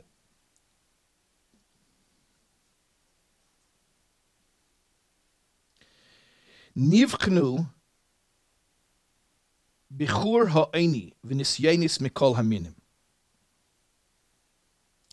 You were tested with all types of tests. These guys went through hell, literally. They went through the hell of Stalinist oppression. They went through the hell of the Holocaust. They went through the hell of, of, of the war and of being displaced and of being refugees. These people went through so much. And you guys, you worked on yourselves and you learned the Hasidic texts and you applied the Hasidic texts and you refined yourself, and you're so spiritual. You've got it all.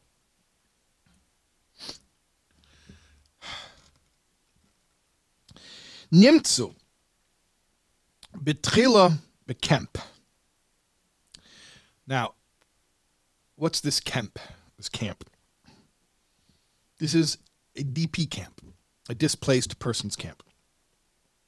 And specifically, when the Rebbe is referring to the camp, he means Pocking Pine City, which it's an it's an American name, but uh, it was in Germany. After the Holocaust, obviously there were a huge number of Jews who had no home to go back to. And many of them had no families to go back to. They were the only survivors from their families. So there were displaced persons camps, DP camps, that were set up in Germany after Germany was conquered. And there were areas that were under the administration of the different allies. So there was one area that was under the administration of the United States. They say that the, I don't know if this is true or not, but that the DP camps that were in the U.S. administrated areas of Germany, you could actually get easier a U.S. visa. And that was what was attractive about it. Not sure if that's true or not, but that's what I heard. So there was a DP camp that was actually set up at an old U.S. Army base. And it was the second largest of the DP camps. And at its height, I think there were over 7,000 Jews living there.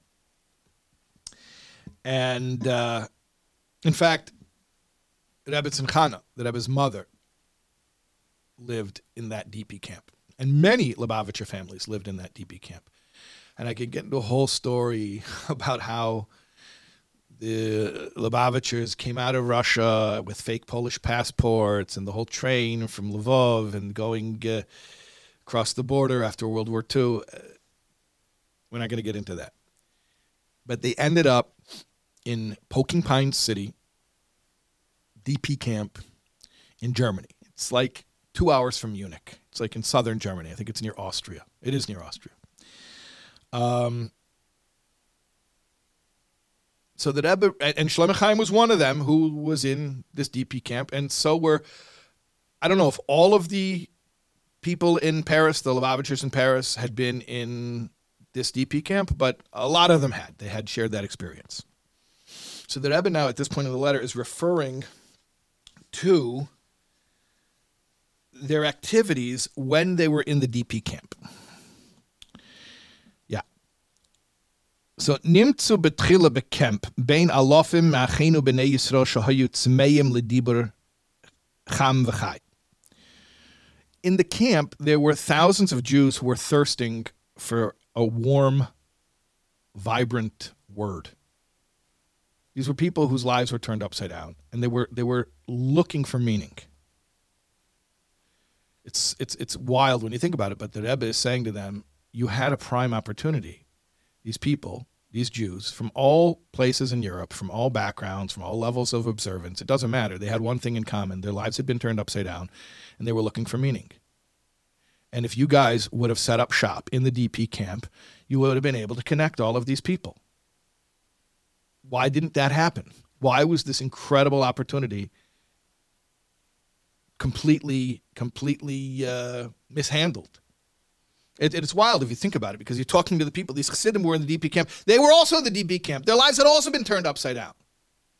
But the Rebbe is saying to them that when you were in the DP camp, you had an opportunity. Let's continue. They were looking for something. Lemila shel Hisaidus Vikirov. They were looking for a word that would inspire them and bring them close. The young people especially were looking for guidance. They were rudderless. They were, they were looking for someone to just make meaning for them.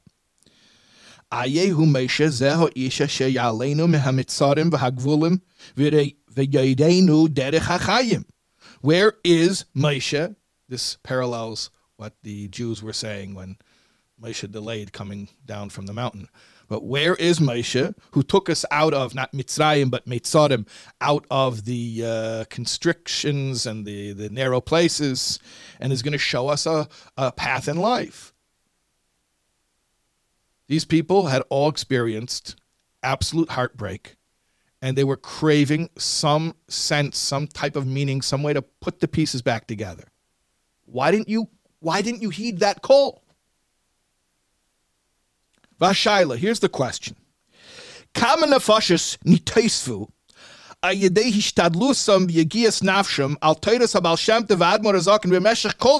bekemps. How many chassidim did you pick up in the in the in the DP camps? How many people did you bring to Teres Baal Shem and the Alter Rebbe?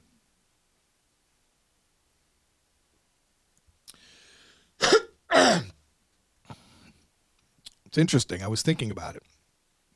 I don't know if I've heard of any Chabad families that come from the camps. And I was thinking about, well, you know, it wasn't really such a, a great time for the, the people who were in the camps. I mean, talking about the Lubavitchers. I was thinking about this that, you know, when the Frierdiker Rebbe left Russia, it wasn't exactly on pleasant terms. I mean, you do know that when the Frierdiker Rebbe left Russia, Stalinist Russia, it was because I know we don't say this because the Rebbe doesn't use these words, but I just want to make sure everyone understands that there was a death sentence. You do understand that. And he had to leave Russia because it was not a safe place. And he was also a, a refugee of sorts.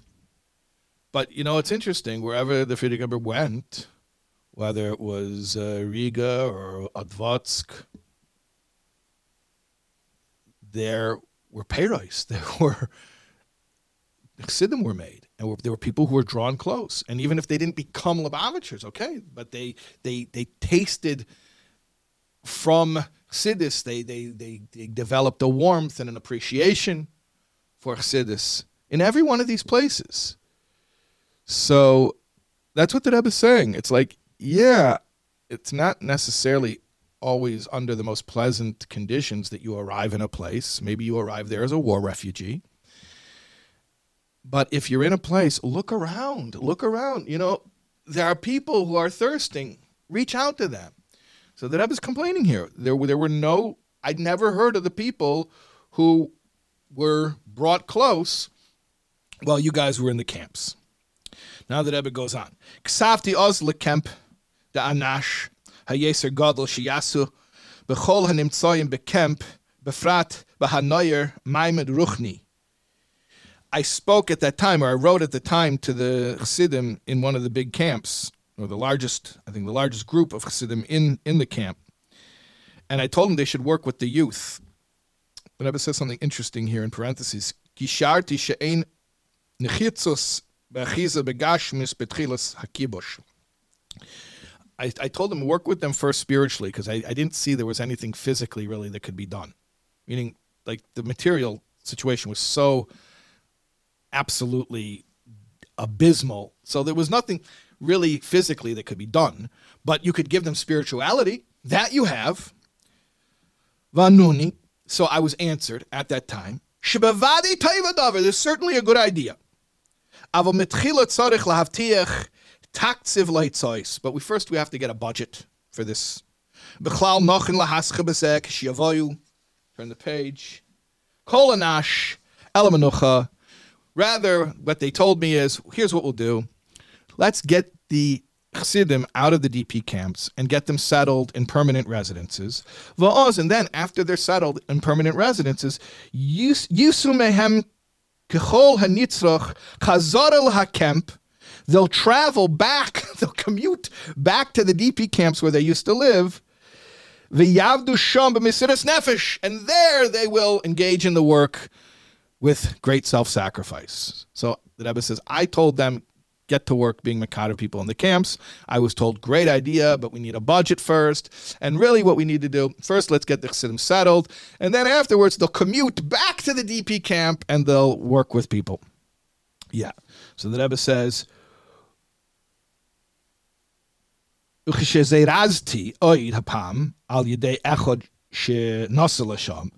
now, I mentioned it a second time, not in writing, but through somebody who visited there. I'm not sure who the Rebbe is referring to, who the Rebbe sent to uh, give over this message.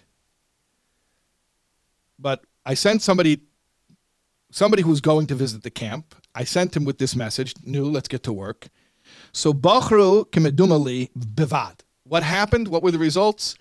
They elected a committee. And that was the end of it. And the results are known, meaning garnished, nothing. That's always the death of any project. You elect a committee, and then you are confident nothing else is going to happen after that. Yeah.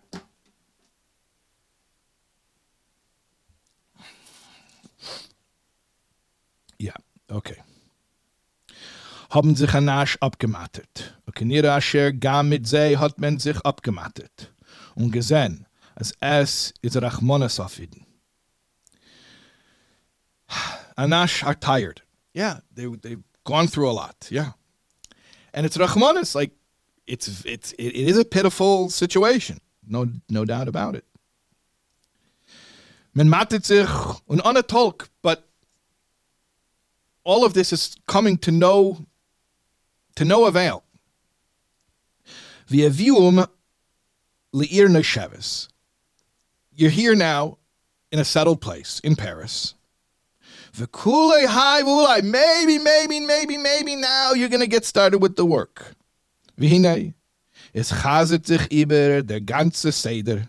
The whole pattern is just repeating itself. Yeser nochen hefech or more aptly stated, the lack of pattern, the lack of order, meaning chaos. I told you back in the camps to get to, to work. You told me you couldn't do it in the camps, or you gave excuses how you would implement it later. And now, now, it, now it's later. Now you're in Paris. Now you're settled. Where are the activities? It's it, it, nothing's happening. זה יסם השונש נמצאים במחנם עתו, ומה הוא עשה חקל מהפולס כיומס בפריז ובסביבסהו. It's over a year that you're in Paris. What is the bottom line, sum total of your activities, of your work of outreach in Paris?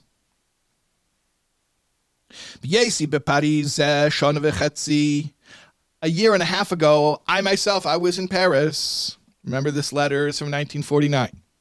The Rebbe went and visited Paris in 1947, the spring, early summer of 47 to bring back his mother, Rebbetzin Chana. And they arrived back in America on Chof Ches Sivan. Second time that Rebbe arrived in America, also on Chof Ches Sivan. Both times that Rebbe came to America was Chof Ches Sivan, 41 and 47. Very interesting. So I was in Paris a year and a half ago.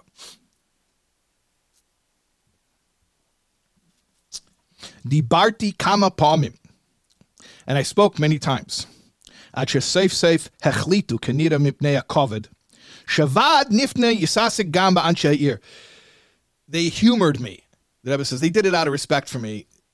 They appointed a committee of nifne for the city כמובן יססקו בזה, המסימים לדיבור, עם הרחקים לאסעתה וכולו וכולו, and they got people who are supposedly able to, to deal with outsiders.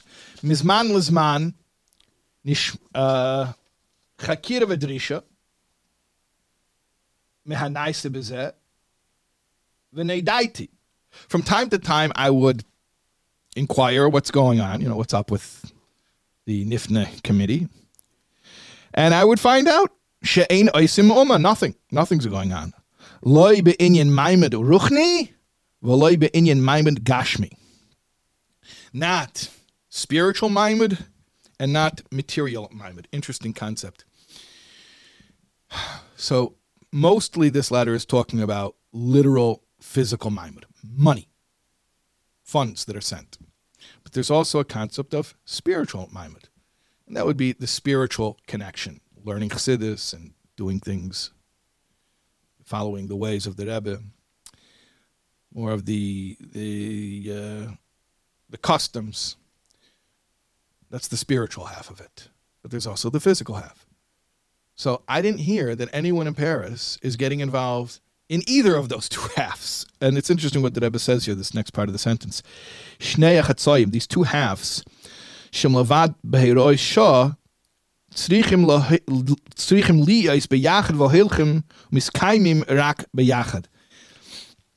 Except in very unusual circumstances or rare circumstances, really the two have to go together the two have to go together.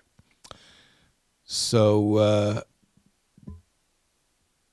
I didn't hear any of this. Gam ani hoisi sameach im safe hoya mishahu mediani. I would be very happy if ultimately someone would come along and set me straight and inform me. Shekame miprote puleseyem iyiduimli. That no, no, no, no. They were doing a lot of this work. You just didn't know about it. I would be very happy to find out that I just didn't know about it. Oh, I didn't know. Very happy to find out. I'd be very happy to find out. Vasirius anoshim nidveis momin. And that not only did they affect many people, but they gave money to the to the organizations. And that they were even learning chassidus, v'nasa chassidim, and they were becoming chassidim. Or even if they didn't become chassidus, they uh, chassidim, they had some type of a feeling of connection to the Rebbe. Vihine. But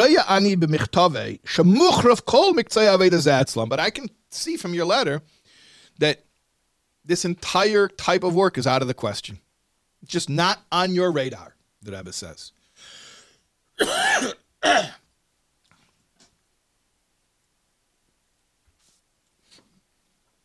Pshita, asher shmira satzir von der eigene Daladames, der Reshes Aveda Rabba v'yagia er Tamidis. Very interesting concept here.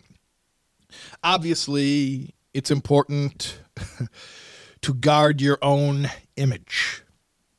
I don't think that Rebbe is saying that in the most superficial sense of like trying to fool people, trying to look a certain part. I think what the Rebbe is saying is there is such a concept of a community making certain prioritization of maintaining its own infrastructure. But even in the Beis Hamikdash, guarding the Beis Hamikdash was only one of the forms of service. Not all of the kehanim did it. It's very interesting. Every summer we learn uh, Hilchas Beis Bechira. This summer we will will take a tour in the real Beis Hamikdash Shlishi. But every year, you know, the Rebbe was very into during the three weeks to learn the Hilchas Beis Bechira from the Rambam, from Mishnah Torah, Sefer Aveda. So over there in Perek Ches, it talks about Shmira, the mitzvah to guard the Beis Hamikdash. So it's interesting what the Rebbe is saying here that there's maintaining your community, um, looking after your own, and that's kind of what the Rebbe calls Shmiras Hamikdash. But then there's all the other avodas, all the other forms of service, and that's what the Rebbe is referring to as outreach. It's kind of interesting imagery there. That, especially, you're talking about 1949, after the Holocaust, after the war, and so many uh, Jewish communities were absolutely reeling, and a lot of the prioritization was placed on rebuilding their own infrastructure, not outreach. How, how can I go deal with other people? I'm, I'm, I'm trying to rebuild my life. And, and if I can manage to do that, maybe rebuild my community, my, my little Daled Amos. And the Rebbe is calling that like, yeah, that's important. That's like Shmiras HaMikdash. But that's only one of the Avedis. You can't just have Kehanim who guard the Beis HaMikdash, you know, Mashpiyim who work with people who are already Anash. You have to also have people who are going out and finding new blood and reaching out to the Jewish community as a whole. Even when you're reeling from the, your devastating circumstances of life, it's not an excuse. Because you know what? The people you need to be reaching out to are also reeling from their devastating circumstances of life.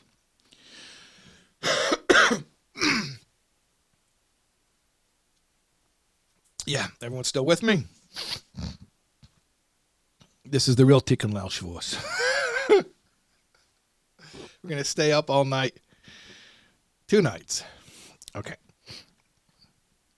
Let's keep going. Pshita ish.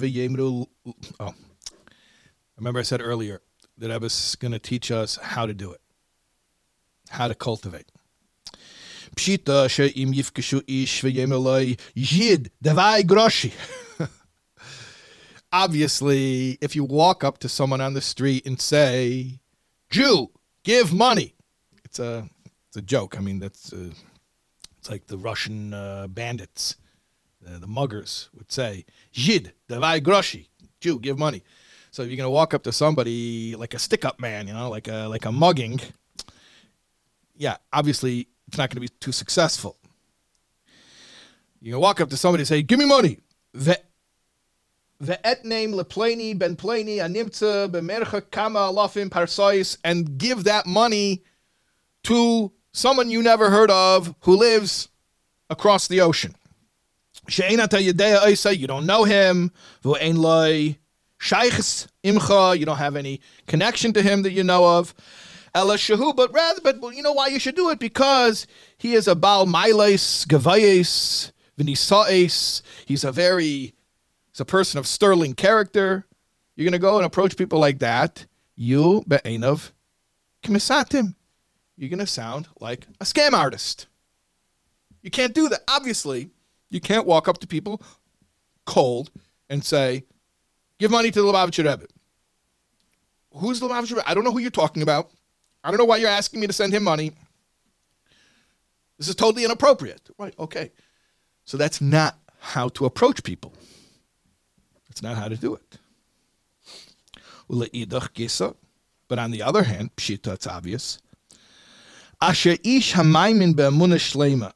Hainu hamanheges es kol That if you believe deeply, and deeply in a way where your faith is totally integrated into all of your soul powers, you're completely, you're completely uh, holistic in this faith.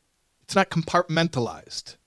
It really it guides you in all of your thinking and your feeling and your behavior. If that faith has completely permeated you, shadas ubirkas pleni ben pleni bakel mashallah. וידע בחבר שצריך להחליט בעניין עיקרי דבני חיים מזיינו וכו'. You know that the blessing of a certain holy man holds power and you know that this particular guy, this acquaintance of yours, needs some type of blessing in some area of life, whether it's in family matters or health or in money. Or perhaps the person is in a dangerous situation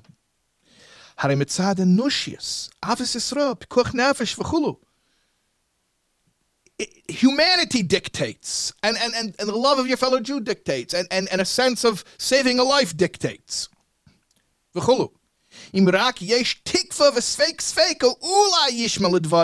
If you have even a slight doubt that maybe he might listen to you, you are obligated to chase him down and tell him Rachim al atzmcha. Have pity on yourself. Val b'nei beischa and on your family. Val kol asher and on everyone who matters to you. Val binoscha al tishoin. Do not rely on your own understanding. That's a turn of phrase from Shlomo Melech, from Mishlei. Lamei dach. Learn chassidus. He's kasha bepleni ben Connect yourself to the Rebbe. Asay al pi devodav do what he says. Va'oz tatzliach, and then you will succeed. If you go like that with sincerity, v'yadua havtochas admur It's known we have a promise from the Alter Rebbe. As was chesidim velen ton velen ze matzliach sein. What chesidim will do if they'll make an effort, they're going to be successful. So obviously, you can't go up to people in a wild way. But if it's a sincere thing, if you believe, if you believe that there's something to this relationship, then it's the most natural thing that you would speak about this to others. In fact, it would be cruel not to speak about it with them.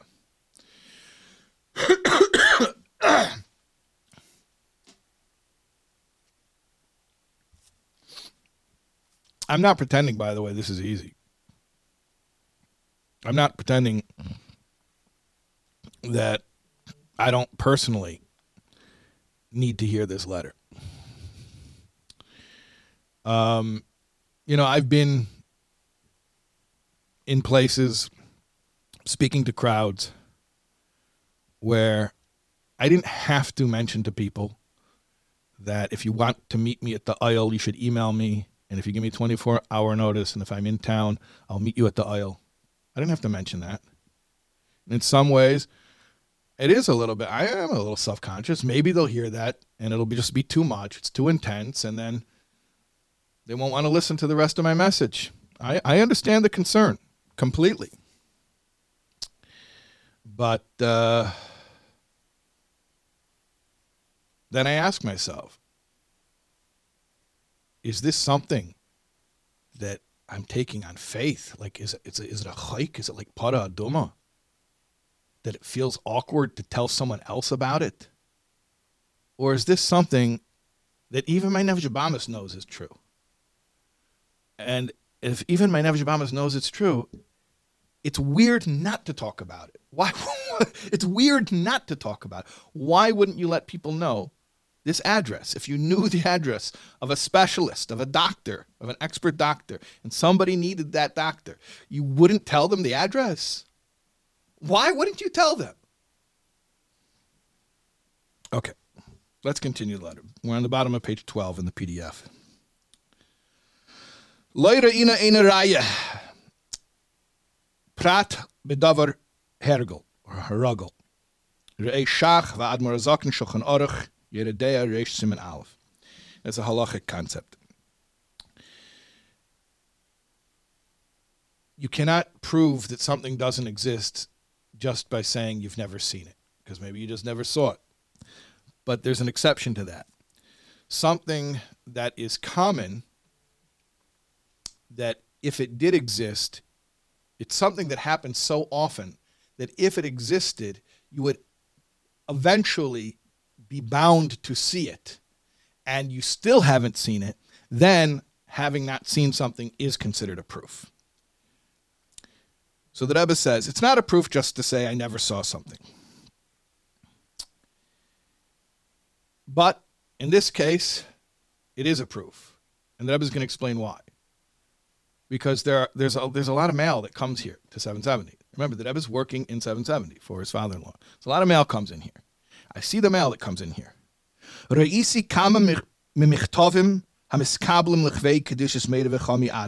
see a lot of the mail that comes into my father-in-law. Shlita. From your community, meaning Anash in Paris. V'lei pegashti af. I didn't once encounter shia kosev mishum shahakosev niskarev ate lechabad bashpos mi mi me'anash hanimtza sham. I didn't see anyone say that there's a new person who was drawn to Chabad by the Chassidim there in Paris. Boim heim be Paris ubesvivai seha. B'maga im me'ois. In Paris and its surrounding outlying areas. You guys encounter hundreds of people. Maybe thousands and thousands of people. Of Jews. Yirbu. May they increase. Regarding what the Rambam writes, Rambam writes in, in his commentary in Pirkei Avos in Perek Aleph, uh, Mishnah Yud Zayin, where it talks about shika, about the benefits of, of silence. So the Rambam says that even though it's important to be silent, inevitably it's unavoidable. People talk. That's that's what you do. You encounter people and you talk and you have different conversations. It's just kind of unavoidable. So according to what the Rambam says, you do end up speaking to people. There's no way you live in a, in a major city with thousands of Jews that you come in contact with on a, on a regular basis and that you don't have conversations with them. Obviously, you talk about something with them. So, what are you talking about with them? And why do you never mention to them the possibility of writing to the Rebbe? Kama noshim mikol elu al dvar eshidach. How many of these people that you have encountered, that you speak to, you're already speaking to them. You're already speaking to them.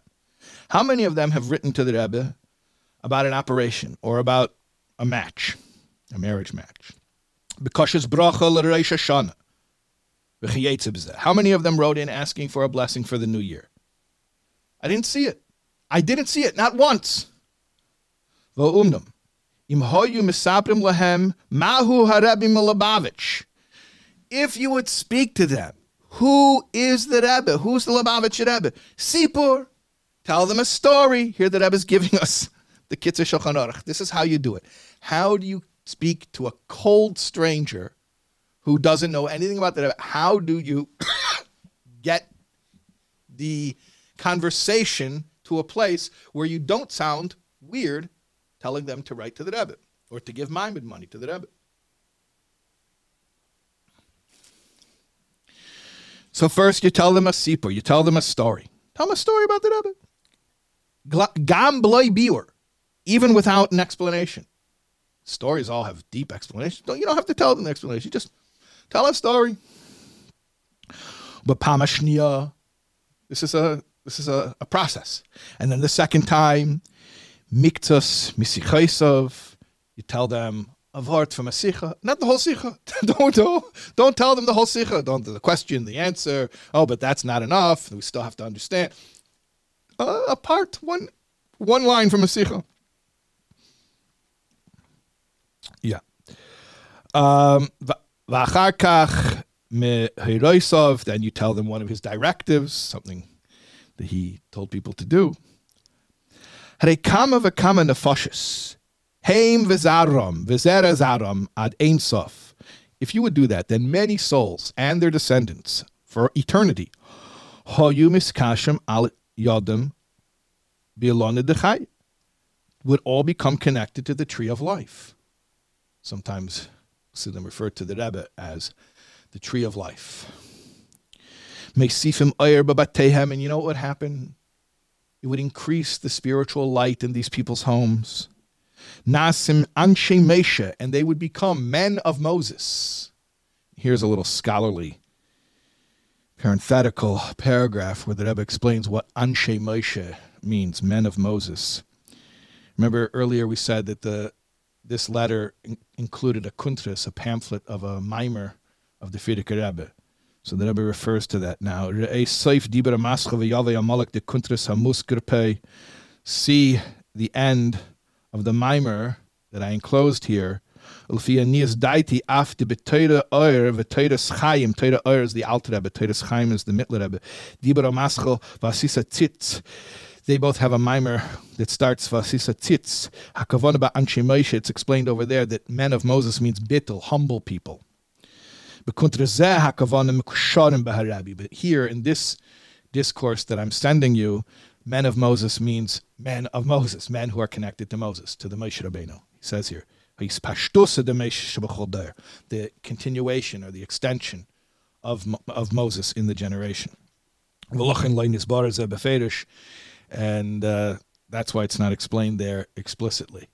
I think that I was saying because um, it's a little bit of a a chiddush of the Frierdiker Rebbe.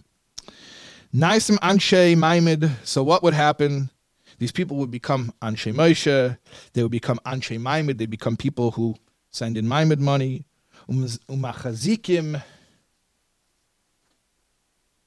Gam b'chol hamestis b'chefetz leiv b'sever panim yofis v'leirak mipnei kovid, and they'd become supporters of the Rebbe's organizations, and not just to humor you, not just out of respect for you the Tmuras Kolonal, and instead of all of this,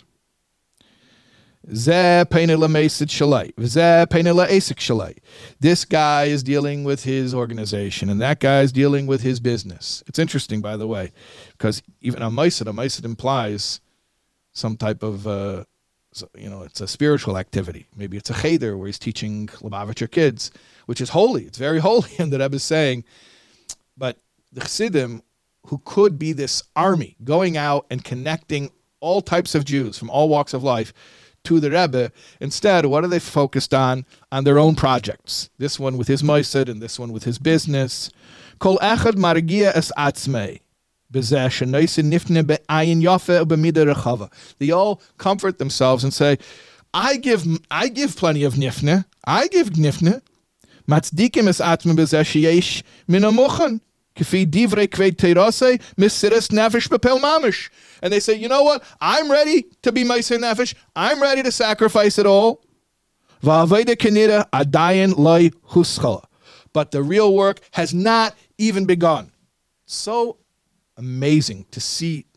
I mean, the shift that's you understand that Ebb is taking people who excelled in a particular mode of divine service they weren't bad at what they did, they were excellent at it. They knew how to die for Yiddishkeit. And that I was taking those people and re engineering their entire thinking and saying, we're going to take all of that power and redirect it to a totally new mode of service, which is outreach. Talking to people who don't look like you, who don't talk like you, who don't think like you and if I can get on my soapbox for 30 seconds, and I'm going to only say half of what I really want to say.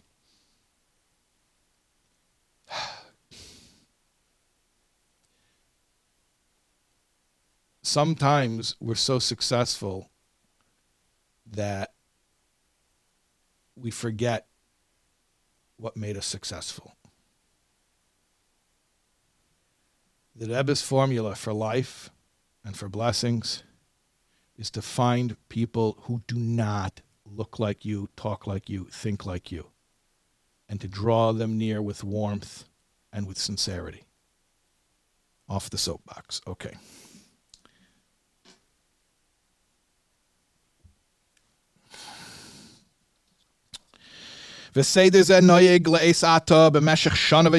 This has been going on for over a year.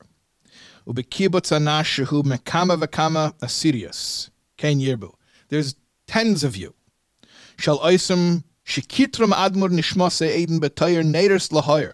The Rebbe Rashab called you guys lights to shine. Neres lahoyer. Illuminating lights. That's what he called you guys. You got to live up to that name and be illuminating lights, shining lights, a beacon for others. Va'al pi piskim kved kedushas made of chami admer shlita hare b'mokim cheshich kishemamidim pnas oir hare ma'atzmum miskabtzim svivai. And like it says, it's actually a hayem yem. The uh, Frierdiker said that when you put out a light, people will gather. It's an interesting phenomenon of human nature. If you put out a light somewhere, it will draw a crowd. So the Rebbe says, you guys were dubbed Neiros Lahoyer. The Tmimim were called Neiros Lahoyer by the Rebbe Rashab. And the Frierdiker Rebbe said, if you put out a light, people will gather. So something doesn't add up here. Where are the people gathering? I don't see the crowd standing around you.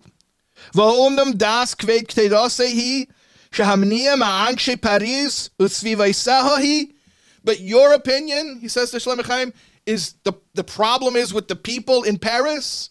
No, it's not true. You put out a light, build it, and they will come. Put it out there for them, and they will gather around. And now I'm going to say something. I don't know how you translate derech It could even mean like humorous. Kol inyan hagolas hu al yedei shviras haluchais. Gullus actually, the displacement of the Shechina, of holiness, and the political exile of the Jewish people from their land, what we call Gullus, is actually a symptom and an outcome of the breaking of the tablets, when Moses broke the tablets. Ki blav hochi hare hoya cherus, because otherwise, or rather, uh, al tikra, yeah, there would be cherus. Why? Because al tikre chorus ela cherus. Chorus means carved into the tablets, but choros is a play on words with cherus, which means freedom. So if not for the breaking of the luches, which were chorus, which were carved, there would be cherus, there would be freedom, there wouldn't be galus. Hasiba l'shviras haluches hu cheta egel. Now, in turn, it's a whole process here. The breaking of the luchais actually was precipitated by the sin of the golden calf, sha'az chazo zahama dechet eitzadas, which in turn re-initiated the spiritual filth that was brought by the sin of the tree of knowledge.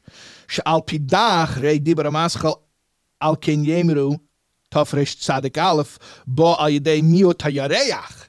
And that in turn, the sin of the tree of knowledge, was caused by the diminishment of the moon. When God created the two great luminaries and then diminished one, the moon, to be the smaller luminary, that in turn, this is a whole chadgadya over here, and that in turn was caused by the breaking of the vessels in the pre-creative world called Toihu, chaos.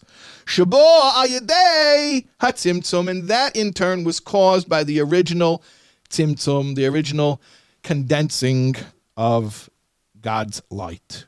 Umahu tzimtzum, what is tzimtzum? Der er geht nit luchutz. In simple mamaloshin, tzimtzum is der er geht nit luchutz. The light's not going out. So, how did the gullus come about from the breaking of the luchas? And what caused the breaking of the luchas? The sin of the golden calf. And what caused the sin of the golden calf? Or rather, it was what? What was it a reinitiating of the sin of the tree of knowledge? And what was the sin of the tree of knowledge? Uh, a result of the diminishing of the moon. And what was the diminishing of the moon? A result of the tzimtzum. And what is tzimtzum? When light doesn't go out. er sich in seine Eisius, aber nicht weiter. He remains in his own letters, his own way of articulating his ideas, meaning it has form, but it doesn't get articulated outward. It doesn't get expressed.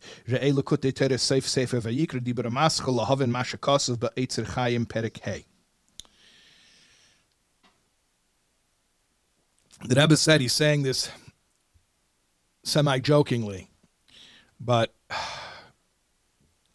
I'm not sure what this even means. But it, to me, it sounds like all the problems in the world come from one thing when there's light and it's not being let out. You guys have the light. You guys have the light. You're sitting in Paris. There are people around you. You come in contact with those people. Show them the light. And this will take care of all problems. Chas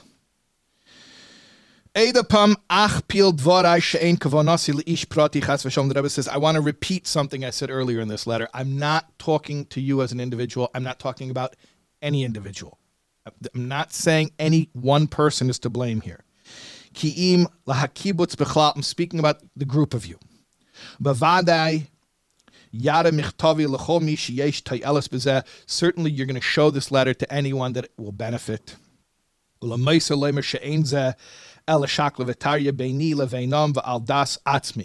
And it should be understood that this conversation that I'm having with you, it's a private conversation. What does that mean?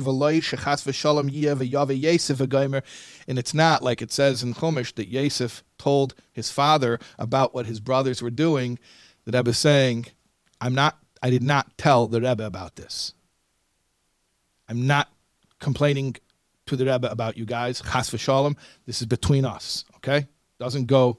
If you want to show it to other people, you want to show this letter to other people, you're free to do so. Please understand, this is not coming from the Rebbe, and I'm not even going to tell the Rebbe about this. Bevade kama v'kama yemnu mi samcha Who appointed you? Toil chulu mi necha. Fix yourself first. Take the beam out from between your eyes. Via hatzedik itom betainosam olai. And you want to know something? You're right. You're going to say to me, Who am I? Who am I to tell you what to do? You're right. Who am I? Aval einze mishana esamatzev. It still doesn't change the truth. V'sach and the bottom line. V'chaval al azman hohelich v'ave v'lei mishtakach. What a pity it is for the time that's already been wasted and cannot be brought back.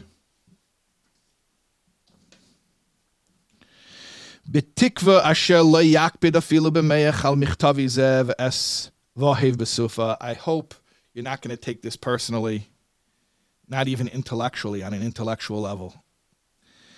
And that there will be love in the end. This is a, a an expression from the Gemara from Kedushin, Daf Lamed Omid Beis, where it says even when Talmid Chachamim fight over uh, a concept, understanding something properly, not even when they fight, especially when they fight, it, it brings them greater love after after the fight.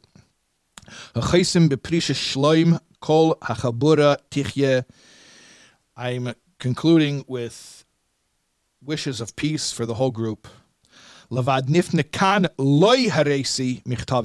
I did not show this letter to the Nifna committee here in New York.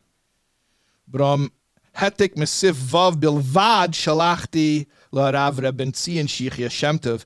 I sent a copy of just chapter six. Chapter six is just what we learned here, just this part. I just sent chapter six to Ben Tzion Shemtov, Ben Shemtov, and he's, the Rebbe is going to explain why he sent it to Ben zeh. I didn't tell him who the letter was to. You can do whatever you want. You want to let him know that it was you, you can, or you want to keep it secret. Again, you're free to do as you wish. Shalachti hanala Tzion, and now the Rebbe explains, and I want to tell you why I sent just chapter six to Ben Shemtov.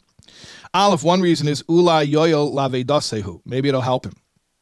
You know, maybe maybe he needs to hear this too. Base Biyesi Paris. When I was in Paris, remember that Rebbe was in Paris a year and a half earlier. Shoket Gam Kain Belimud Snegoria al Heder Hispashtus Ba'aveda. He was also coming up with defense pleas, with uh, with mitigating arguments on behalf of why Anash were not doing this work.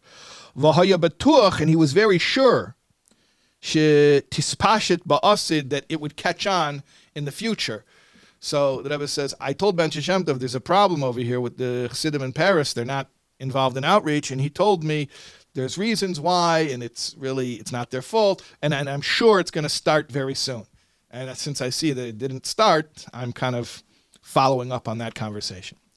Okay, wow, this was, uh, I told you it was going to take us a long time, but Baruch Hashem, we got through it. And uh, let's remember that if you know the address, it's weird not to tell people.